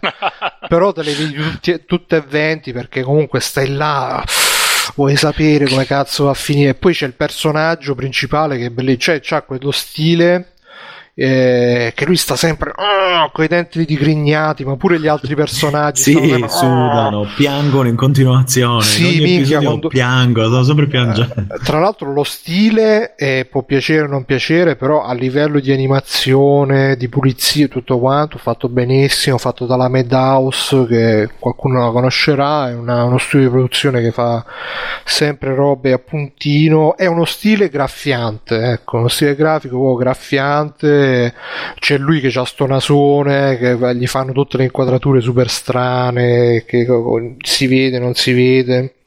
E che altro? C'è And Mind che se lo sta vedendo pure che non so se l'ha abbandonato perché lui alla fine comunque si vede che è un, un- il protagonista per me però è, è bellissimo il protagonista perché proprio il protagonista che cazzo porca puttana si trova sempre col culo per terra però c'ha sempre sta rabbia verso, verso quelli che lo vogliono diciamo sopraffare c'ha questo senso di giustizia che deve comunque correggere i mali che vede in giro, c'è questo senso anche di, eh, di nobiltà che quando una volta che dà la sua parola deve essere quella e basta, anche se poi c'è la tentazione, è, è bello perché comunque è un protagonista debole che ha questi momenti di gloria assoluta quando vince e poi si, si perde magari per delle stronzate. E quindi è molto umano da questo punto di vista e mi è piaciuto davvero davvero davvero tanto perché ripeto un- una serie che si punta la seconda eh, il titolo inglese ha diversi titoli. Il titolo con cui lo conosco è Kaiji Ultimate Survivor perché appunto lui sopravvive sempre a queste situazioni perché poi si trova sempre a fare delle scommesse dove poi gioca tra la vita e la morte mette in gioco anche la propria vita. E um, la seconda serie invece c'ha un titolo che è tipo mh, eh, il paria Kaiji e, e ti dà proprio quell'idea che lui è proprio un paria della società che non ha un posto nella società e tutti lo schivano, tutti lo rifiutano, però lui non si arrende e lotta fino alla fine per, per avere questo eh, vive questa vita proprio fatta di, eh, di niente di, di- non- dove non riesce a, a costruire niente però riesce a- ogni tanto a, a ritagliarsi questi spazi questi, appunto questi momenti di gloria quando riesce a vincere magari tu puoi aver architettato chissà che piano per, per riuscire a sconfiggere i suoi avversari per riuscire a ridurre le, le- le possibilità di, di sconfitta quando gioca giochi d'azzardo eccetera eccetera e Sì, ci sono i mindfuck alla Jojo con Sì, tutte le, super. tattiche incredibili. Fa- faccio così, poi succede cosa più le- la componente psicologica in, in mezzo. E dato che cioè, influisce tantissimo anche quella nel. Eh Sì, che poi ti tiene, ti tiene azzeccato perché eh, Esatto. ti fa vedere, ah, ho trovato la soluzione, però non te la dice. Allora Sì. e com'è, come deve fare, come farà. e ti tiene 20 puntate, per aver- però stai là e, te- e- e io alla fine, cioè, mentre lo vedevo, poi mi sono così immedesimato che è il tipico anime che c'è lui che gioca no, d'azzardo e tutti intorno ci sono quelli che fanno oh, oh, oh, no, tutti i giapponesi che fanno il coro stupito. E a un certo punto pure io mi mettevo a dire wow mentre lo vedevo perché stavo proprio no, nella, nella preso completamente. Poi vedi Bruno che si dà il gioco d'azzardo. Di... Eh, esatto. Ma no, Guarda, ma è- l'unico no- problema per me, cioè, beh, mi, mi piace idem come te, però mi mette una tristezza incredibile, proprio infinita. eh, come, come situazione, cioè, vabbè che un po' di mio già non è che abbia difficoltà a diventare triste, mettiamo a tristirmi, esatto, ci metto poco, però in sé come situazione ha degli spunti eh, di riflessione secondo me ottimi per certe situazioni in cui mi sono ritrovato, mi ritrovo, eccetera, eccetera. Grazie a Dio non per gioco d'azzardo, dato che non ho proprio il, il demone, non mi interessa. E in generale, diciamo. Però è sempre permeato con questa rabbia mista tristezza che ti trasmette con tutto l'insieme delle cose. Molto. Anch'io non me l'aspettavo, l'ho visto per caso sentendo Davide che, che ne parlava qualche episodio fa e lo consigliava. Cioè, "Ah, guarda Bruno, secondo me ti piace. Ho detto, beh, cacchio. Se piace a Bruno ci voglio dare un'occhiata. E anche a me, io non l'ho visto, non l'ho visto tutto, sono boh, 15 episodi, forse ne ho visto su quanti sono? 30? Sono 40? due serie di, da 26 episodi ciascuno. Eh, insomma. Eh, però anch'io lì Più poi il manga dire- continua anche dopo. eh, Ah, continua anche dopo. Mm. Cavolo. Il finale, tra l'altro, della seconda stagione è bellissimo. È Ma bello. eh, cioè, si conclude così proprio l'anime o... Ma guarda, è un po' come le. cioè, gli anime per fortuna non hanno la cosa del cliffhanger delle serie TV americane che ogni stagione si chiude sempre col cliffhangerone. "Eh, chissà che succede. Cioè, è come la quarta stagione di JoJo, no? Che si conclude. Sai che continua, però si Sì, conclude dici, può continuare o può rimanere anche così. Eppure questa ha una bella conclusione che ti dà soddisfazione, però sai che può continuare, infatti poi nel manga continua la storia, però la chiude proprio bene, perfetta, con i ritmi giusti, con le cose giuste, a livello di relazioni anche tra i personaggi, chiude proprio a puntino, è proprio bello. Una bella serie. Per quanto riguarda la tristezza, secondo me, più che la tristezza, a me mi ha trasmesso tanta, tanta voglia di riscatto, tanta voglia di, di, di, um, di non arrendersi, perché poi alla fine il bello di questo personaggio è che proprio quando, quando si ritrova alle strette e spalle al muro, e non è neanche il personaggio che, eh, che ne so, gli sta, gli sta cadendo il mondo addosso e lui si aggiusta gli occhiali e fa: Sì, queste sono stronzate, adesso faccio così. Cioè, proprio il personaggio gli sta cadendo il mondo addosso, si dispera come la merda. Però poi una volta che si è disperato si riprende, eh, si fa tutti i suoi piani, tutti i suoi conti, tutte le sue cose, dice no cazzo non, non posso arrendermi e, e riesce a sorpassare queste, queste difficoltà diciamo. Sì. È, è molto, è molto eh, viscerale, ecco, è molto viscerale come serie e um, come situazioni, come personaggi, è molto schietta, è molto trasparente e mm, non si perde in cose inutili. E, e nonostante sia concentrata appunto su, questa, su queste sfide di gioco d'azzardo, riesce a essere molto anche filosofica sul senso della vita, su, su quello che significa non essere, non essere integrati. nella- cioè, c'è anche un'altra frase che mi mi è rimasta impressa che eh, ah sì, le persone dicono sempre che vogliono cambiare, però eh, dicono sempre da domani cambio, ma se chi non cambia oggi non avrà un domani, tutte queste cose che te le sparo così boh, e ti rimangono impresse. Bello, bello, lo consiglio tantissimo, però Idem. ovviamente non piacerà a tutti perché appunto questo personaggio, mh, a parte lo stile grafico che non è magari, è, è molto comunque ha, ha un sapore, è una serie secondo me che ha un sapore molto forte, quindi non, non può, può non piacere a tutti, però a me è davvero davvero piaciuta tanto. Basta. Ragazzi, eh, aggiungo questa piccola postilla su Kaiji che ieri poi a pensarci me ne sono dimenticato, però è abbastanza fondamentale, cioè il fatto che ehm, tutto l'anime si basa anche sul fatto che eh, questi personaggi, diciamo, questi reietti della società hanno tutto un sistema che li tiene sempre in debito, che gli, dà- che gli fa accumulare sempre più debiti che se ne approfitta delle loro debolezze, eccetera, eccetera, e che comunque sia, è, ehm, diciamo, non, non se ne può sfuggire perché eh, ehm, spesso la- la- il ragionamento è sì, io anche se lavorassi col lavoro che ho e non potrei, uno, non potrei mai ripagarmi i miei debiti, due, non potrei mai aspirare a diventare qualcosa di più di quello che sono perché con quello che mi pagano non ci faccio mai un cazzo. E quindi alla fine questa mania, diciamo, tra virgolette, di eh, buttarsi sul gioco d'azzardo, sulle grandi vincite, eccetera, eccetera, è, è l'unica via di fuga che, che viene lasciata a questi personaggi e quindi anche un modo per ribellarsi alle regole che gli sono state imposte, al, um, alla posizione in cui sono stati relegati.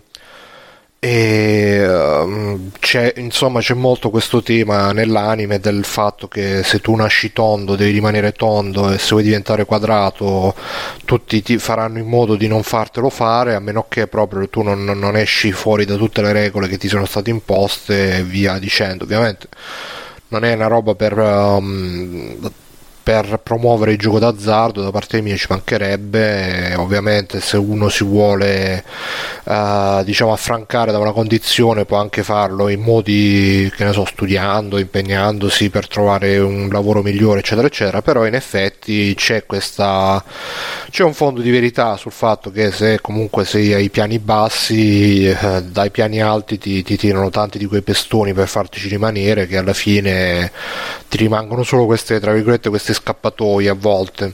È molto molto bello, ve lo consiglio, ve l'ho consigliato, ve lo riconsiglio. Ciao! Vi consiglio anche Trello, che è un'app slash sito web che serve per organizzarsi il lavoro, è una specie di to-do che c'ha di bello che puoi fare più liste to-do e poi sposti le, le, robe da una lista all'altra quindi io adesso sono in fase ah lo uso per tutto ho la lista devo buttare la spesa mi devo mettere le scarpe mi devo allacciare le stringhe tutte queste cose qua i lacci non le stringhe. E um, non ci sto a parlare molto perché lo conoscono molti. Dice Kagiox che Trello lo usano da secoli e evidentemente funziona bene anche per collaborare in gruppo. Ma anche da soli ho visto che sembra tipo da... Google Keep non lo so, è tipo una lista to do, solo che ti organizzi il lavoro in più liste, metti magari la lista delle cose che sai che non farai mai, però la tieni là, casomai ti viene voglia, le cose che devi fare, le cose che stai facendo, le cose che hai fatto, poi sposti le robe da una lista all'altra, ti dà grande soddisfazione. Ve lo consiglio di provare, se avete provato altre app uh, to do, uh, vi consiglio di provare questa che magari a me personalmente mi ha preso per adesso, poi vedremo. E basta, passo la palla a Simone. Vai Simone.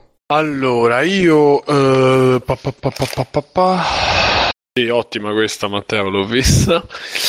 eh, scusate, ci mandiamo le foto zozze su Whatsapp, per questo un trattato di 10 non potremmo mai... Almeno io non potrei mai averlo. Dai, zozze, sono spiritoso. Ah, ma sì, sì, era per non Io poi non traffico foto zozze sul cellulare, ho appena finito una crociata con la mia Gilda di Neverwinter per sta storia. Vabbè, allora andiamo avanti, andiamo avanti. Ehm, io avrei sentito qualcosa, ma mi devo ricordare. Ah, sì, sì, tanto dovete riascoltarvi assolutamente per chi sentiva un po' di il rap della Golden Age, ma in verità anche oggi per capire com'è la differenza, diciamo proprio eh, della, del certo tipo di musica, di come è diventata, di com'era e che è 107 elementi di Neffa. È stato il terzo disco, diciamo quell'ultimo disco o il penultimo, l'ultimo disco ancora rap pur prima di fare la mia signorina e cose un po' più eh, boh, souleggianti, fancheggianti, insomma non era più rap, eh, era più proprio super rap. E invece questo disco è mm, del 98 è proprio appunto piena Golden Age alla fine più o meno quasi alla fine o metà insomma. Um, super soul super R&B eh, dentro c'era Chaos One c'era eh, ah, eh, al Castellana vabbè ma non è sì al Castellana poi un sacco di featuring che adesso ovviamente non mi ricordo tutti e la, la, scena di Bologna che è stata sempre una di quelle più attive, più profi, proli, pro, prolifiche. prolifiche. Anche ora ancora c'ha Bologna ancora c'ha da dire su cool, diciamo, insomma, quindi ah, aspetta un secondo, Simone, c'è Mirko che mi sa che devi andare. Sì, non volevo interrompere, comunque vi saluto tutti, ci becchiamo più avanti, ragazzi. Ciao Mirko, ciao. Ciao, ciao. Ciao. Ciao. ciao. ciao. E, Grandisco, insomma. Sì, sì, grandisco per chi mi è ricapitato così sotto mano perché ho risentito Non tradire mai, che era il singolo di quel disco e piano piano su Spotify l'ho risentito tutto. Tra l'altro è difficile recuperarlo poi in altri giri o uh, YouTube, insomma c'è poca roba. O comunque quando ho cercato al volo per, per condividere un po'. Quindi questo ve lo consiglio. Poi ho cominciato, visto che parliamo poco di videogiochi, ho cominciato eh, pa, pa, pa, eh, Layton, eh, Professor Layton vs Phoenix Wright o With Phoenix, insomma quel, quello lì per il 3DS. Eh, versus, non mi ricordo, ma vediamo subito. Eh, Right. E per 3DS, il professore versus Phoenix Wright, torni, sì, mi ricordavo, mi ricordavo bene. Ehm, appunto la fusione di questi due IP ormai storiche per Nintendo, eh, che sono Professor Layton e Phoenix Wright. Quindi io ho giocato forse la prima ora. ehm, e praticamente i, i due mondi si fondono per seguire un caso unico. E le parti che eh, nell'altro io non ho giocati tutti Phoenix Wright ho giocato eh, fino, a, fino a quello in cui si comincia mi pare il terzo il quarto fino a quello in cui si cominciava ad indagare anche proprio appunto come, come un po' in Layton nel senso che va a vedere i e va a vedere tutte quelle mh, la scena del delitto eccetera. Quindi quella parte che tu facevi eh, Phoenix Wright viene affidata diciamo a, a Luke e al bambino e è ambientato a Londra quindi si spostano tutti chi dal Giappone chi Layton non mi ricordo è Alessio aiutami mi sembra che non sia in Giappone comunque gira eh, in giro per il mondo lui. Si vedono tutti a Londra per fare questo, per, eh, questo caso e mh, io fino adesso appunto ho iniziato un'oretta, sono arrivato adesso alla parte diciamo processuale, quindi non lo so la parte di, Phoenix Wright com'è, per ora ho fatto tre enigmi più li- l- diciamo la- dice, la- il preludio. E l'ho trovato a livello, a livello di fattura veramente alto, alto, alto, cioè la gente si può lamentare della parte, della parte diciamo casalinga delle console casalinghe di Nintendo, anche se c'è poco da lamentarsi, però diciamo che può lamentare, ma di queste robe non eh, onestamente è difficile poter dire qualcosa perché inizia con cioè nella prima ora penso di aver visto 10 minuti, non lo so quanti minuti di filmato in full motion video, cioè proprio in, in cartone animato in OAV con una fattura che è molto più alta anche della roba che va in televisione da quello che ho visto in Giappone ultimamente con l'effetto 3D anche rippa- cioè rippati, encodati anche abbastanza bene, è da dire, anche se nei, momenti un po' più concitati si vede qualche sgranatura, qualche cosa, vabbè, quella compressione. La storia per adesso è un incipit eh, carino che per la, diciamo per la prima volta, ovviamente perdonatemi, Layton non ho giocati tutti e manco, i Phoenix Wright neanche, però diciamo che eh, sembrerebbe anche qui, cioè sembrerebbe qui, poi vediamo come va avanti, che ripeto è una prima impressione, che ci siano delle cose soprannaturali, poi ambientato a Londra e c'è un, eh, eh, una storia che sembra legata poi alle solite società segrete, una serie, ci stanno queste streghe che sono questi specie di Nazgul che arrivano e o quelli di Harry Potter, non mi ricordo come si chiama, comunque avete capito, quelle figure un po' così che vanno a prendere, a rapire le persone. E appunto Layton, il ragazzino, eh, indagano sulla scena e poi adesso sta partendo la parte processuale, non so come va, ci sono Maya e lui per ora, e Felix Wright, poi non so come... come Maya sarebbe la sorellina piccola o quella Sì, la piccolina, sì. E, mm, sì, tra l'altro poi succedono delle cose nei, nei Phoenix Wright, ma io non mi ricordo tutto. Succede qualcosa che poi come viene risolto, ovviamente non lo neanche ho giocati. Per cui mi sento già così di dire se avete il dubbio, pigliatelo perché perché comunque unire i due brand l'unica cosa che- di cui avevo paura ma sto chiedendo in giro al nostro amico Cacheone ho chiesto prima che mi pare che l'ha giocato da quello che ho visto i primi enigmi di Layton mi sembrano fattibilissimi mentre alcuni so da quello mi ricordo erano deliranti cioè nel senso io avevo proprio difficoltà. Eh, per cui mi è sembrato magari avessero eh, semplificato le cose. Invece mi dice che va benissimo così e piano piano poi diventa più comunque più complesso e più eh? No, dico diventa più complicato. Sì, sì, dice che comunque è, è abbastanza degno, è abbastanza simile agli altri, quindi non è che l'hanno livellato in basso. Per cui sono veramente curioso di vedere, di vedere che fanno e per- con l'occasione, insomma, di riprendere in mano un 3DS aspettando l'arrivo di Switch che ormai ci siamo, non abbiamo quasi mai nominato oggi, ragazzi, siamo stati anche bravi. Che altro? Se ho visto qualche cosa, cerco di, di fare in fretta. Se ho sentito qualche altro disco. No, onestamente mi sembra di no. Poi si è fatta pure una certa ora, quindi tenderei a passare la palla. Chi manca? Matteo e Manco Alessio io, sì. mancano. Sì. E vabbè, tanto vai Matteo. Allora, io parlo di film, visto che ultimamente me ne hanno passati un bel po' la maggior parte. Cerca di rimanere abbastanza carini. Cerca di rimanere non eh, allungarti troppissimissimo. Sì, sì, sì, no, no, no, ne parlo solo di due, ma tanto so film. Ah, ok, ok. Allora, il primo, il primo si chiama, eh, tra parentesi penso che non sia è uscito eh, in italiano, nonostante c'è un cast, insomma, di attori famosi, si chiama Perfect Sense, è del 2011, e niente, i protagonisti sono Ewan McGregor che fa una sorta di cuoco rockstar col passato tenebroso e Eva Green che fa una epidio Vabbè, quelle che studiano l'epidemia. Epidemiologa. ecco. Non riuscivo a dire Non prolifico, ma epimediolo- epidemiologo. so dire. Ecco. Epimediologo è cosa? giurato. L'epidemiologo è il mio forte. È giurato, E- è giurato. Allora, il film parla appunto di queste due persone che sostanzialmente sono, diciamo, persone di mezza età, insomma, adulti fatti e finiti, che escono da eh, storie personali abbastanza travagliate e che sostanzialmente sono soli. Eh, Ewan McGregor che stranamente eh, eh, recita senza avere più i bozzi in faccia, sta parte di Ewan McGregor me l'ero persa perché c'era il periodo che faceva Star Wars che era pieno di bubboni in faccia, adesso non c'era più neanche uno, sarà andato dal chirurgo plastico.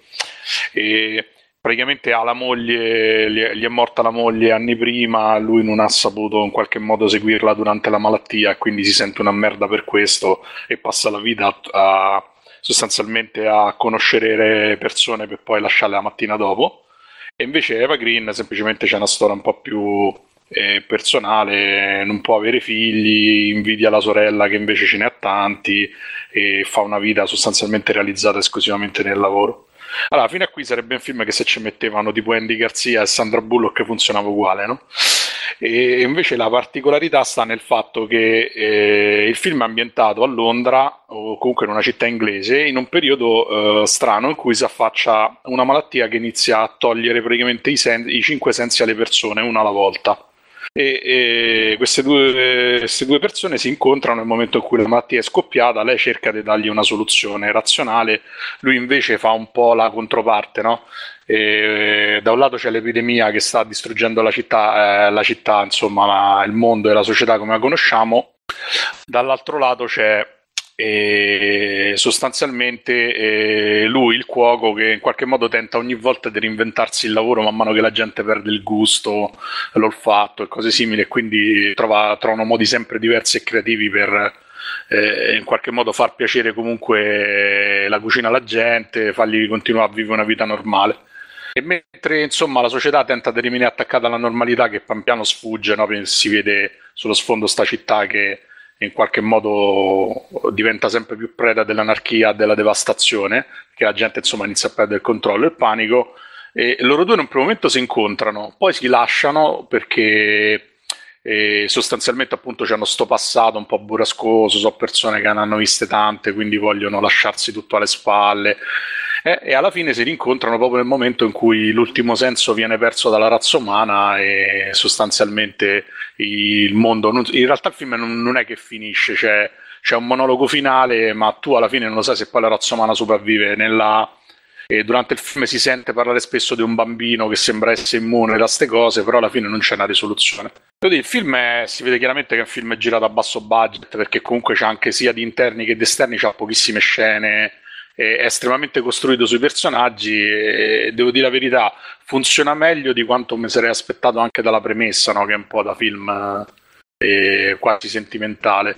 E no, alla fine mi è piaciuto parecchio. La domanda strana è che comunque avendoci un cast così prestigioso, essendo un film del 2011, non sia uscito praticamente da qualsiasi parte del mondo. Non ho capito se è un film che è nato, sai, queste produzioni televisive o in qualche modo è semplicemente caduto vittima, come era successo all'epoca a Equilibrium, altri film del genere, proprio del fatto Gli che ha tirato magari- fuori eh, l'equilibrio. eh, Equilibrium è un altro filmone che passò inosservato in Italia.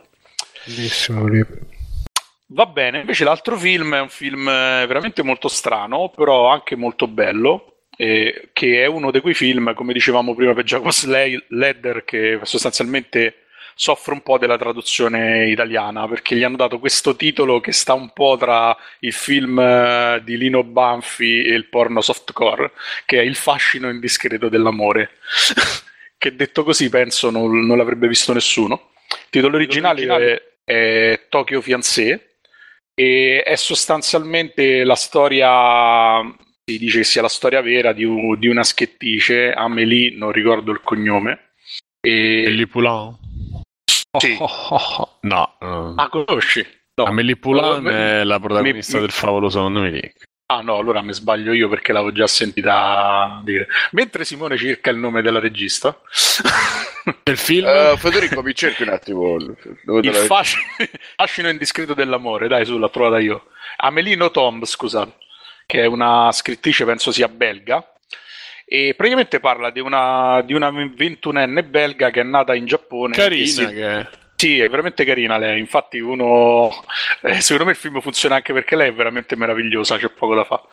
E che praticamente è nata in Giappone e decide di tornarci qua a 21 anni per eh, integrarsi insomma nella società giapponese, insomma, fare una vita da giapponese. Lei tutto il film dice voglio essere giapponese, eccetera. Anch'io voglio. Il film è molto carino perché da un lato appunto ti fa vedere, c'ha una fotografia da panico anche nella scelta dei colori, è un film molto, molto colorato, molto vivace, ha delle inquadrature strepitose anche quando ci sono scorci pure della natura intorno a Tokyo e a Osaka che sono veramente, veramente belli. E fa vedere questa ragazza che in qualche modo va là, eh, si inventa un lavoro, diventa una professoressa di francese perché praticamente non sapeva fare assolutamente niente e prova a integrarsi nella società eh, giapponese.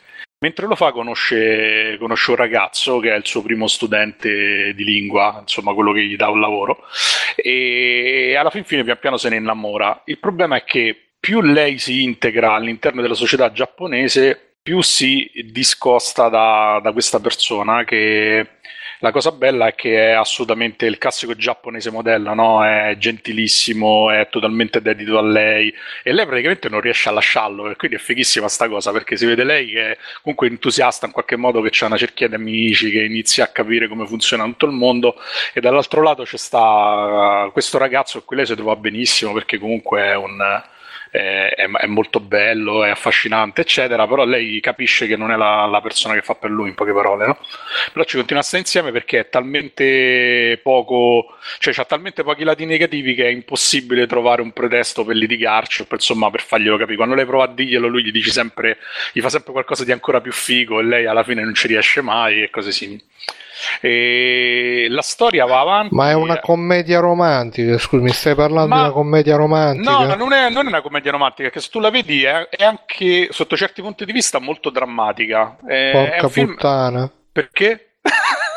Cioè, mi stai parlando di, che ne so, di, Il vento tra le frasche, quei film là, se mi lasci, mi lascio. No, che cazzo ne no, so, no, di no, film, no, che- no, no. commedie romantiche.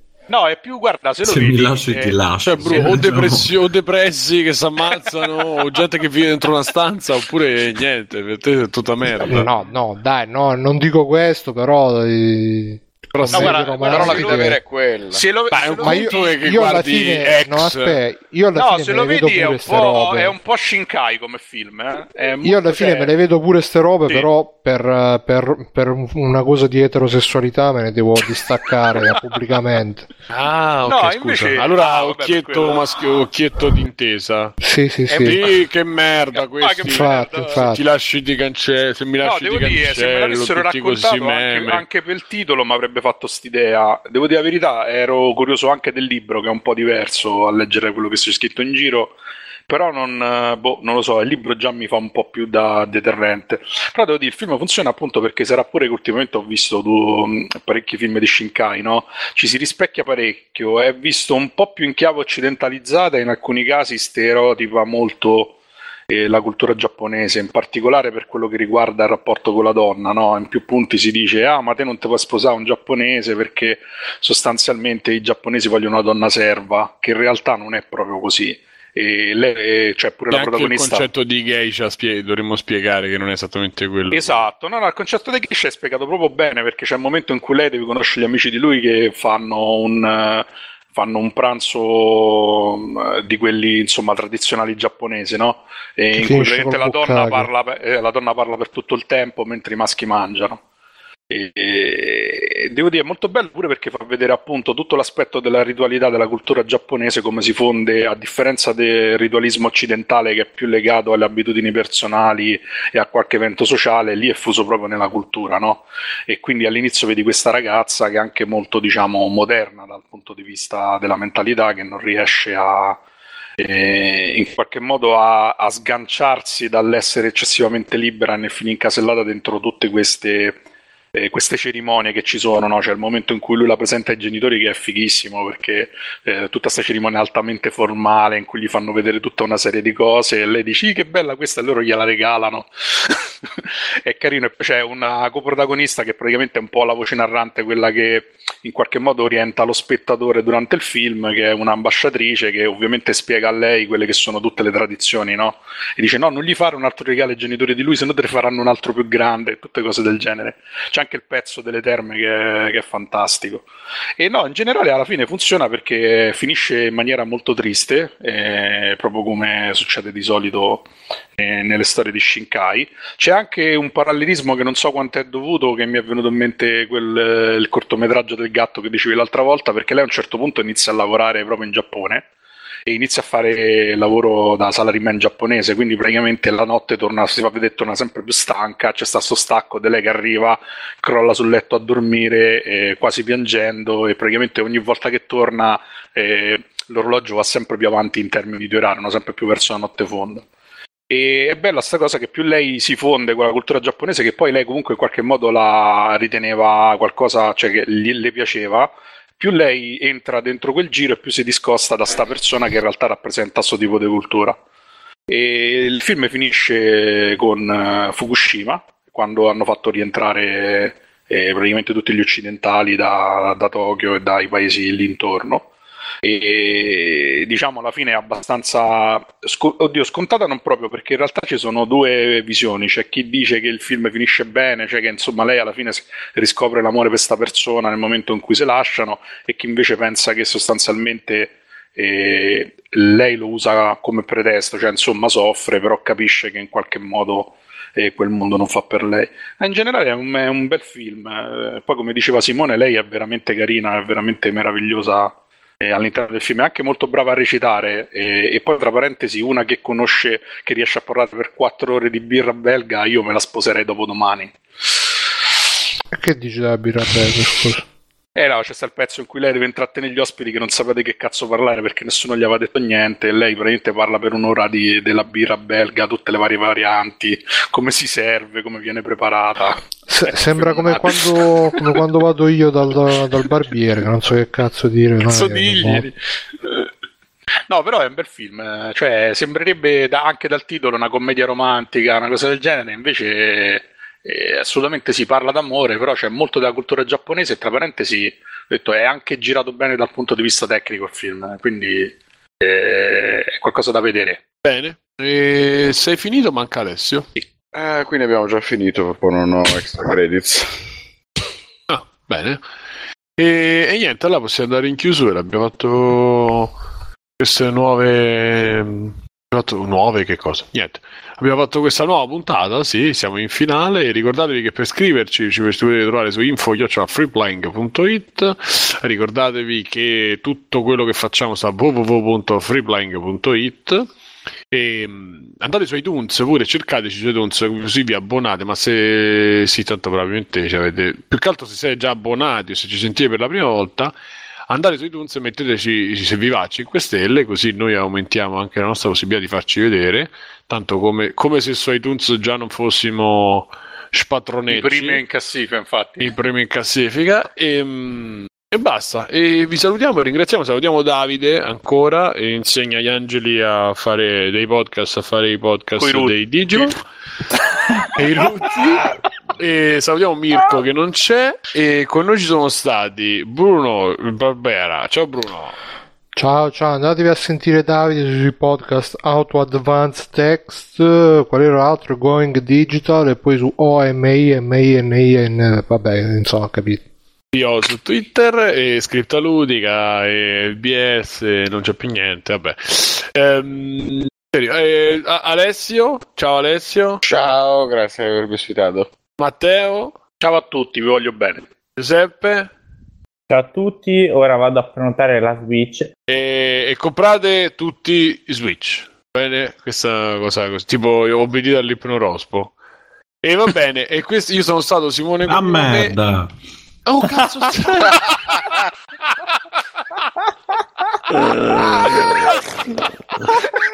Quella merda è stato bellissimo. Chiuderà Stefano la puntata e ci, si presenterà lui. Vai Stefano.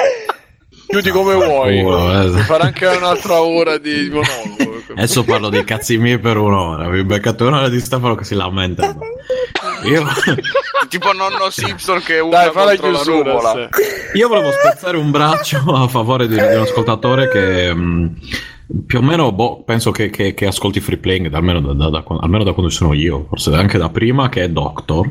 Che cioè, a parte avere sotto il cannone, che questo voglio sempre ricordarlo, è, è davvero incredibile perché c'è sempre, cioè proprio è, è di una puntualità fenomenale. quindi prendete esempio da Doctor, bravo Doctor Bis. E niente, basta. Chiateci. Esatto.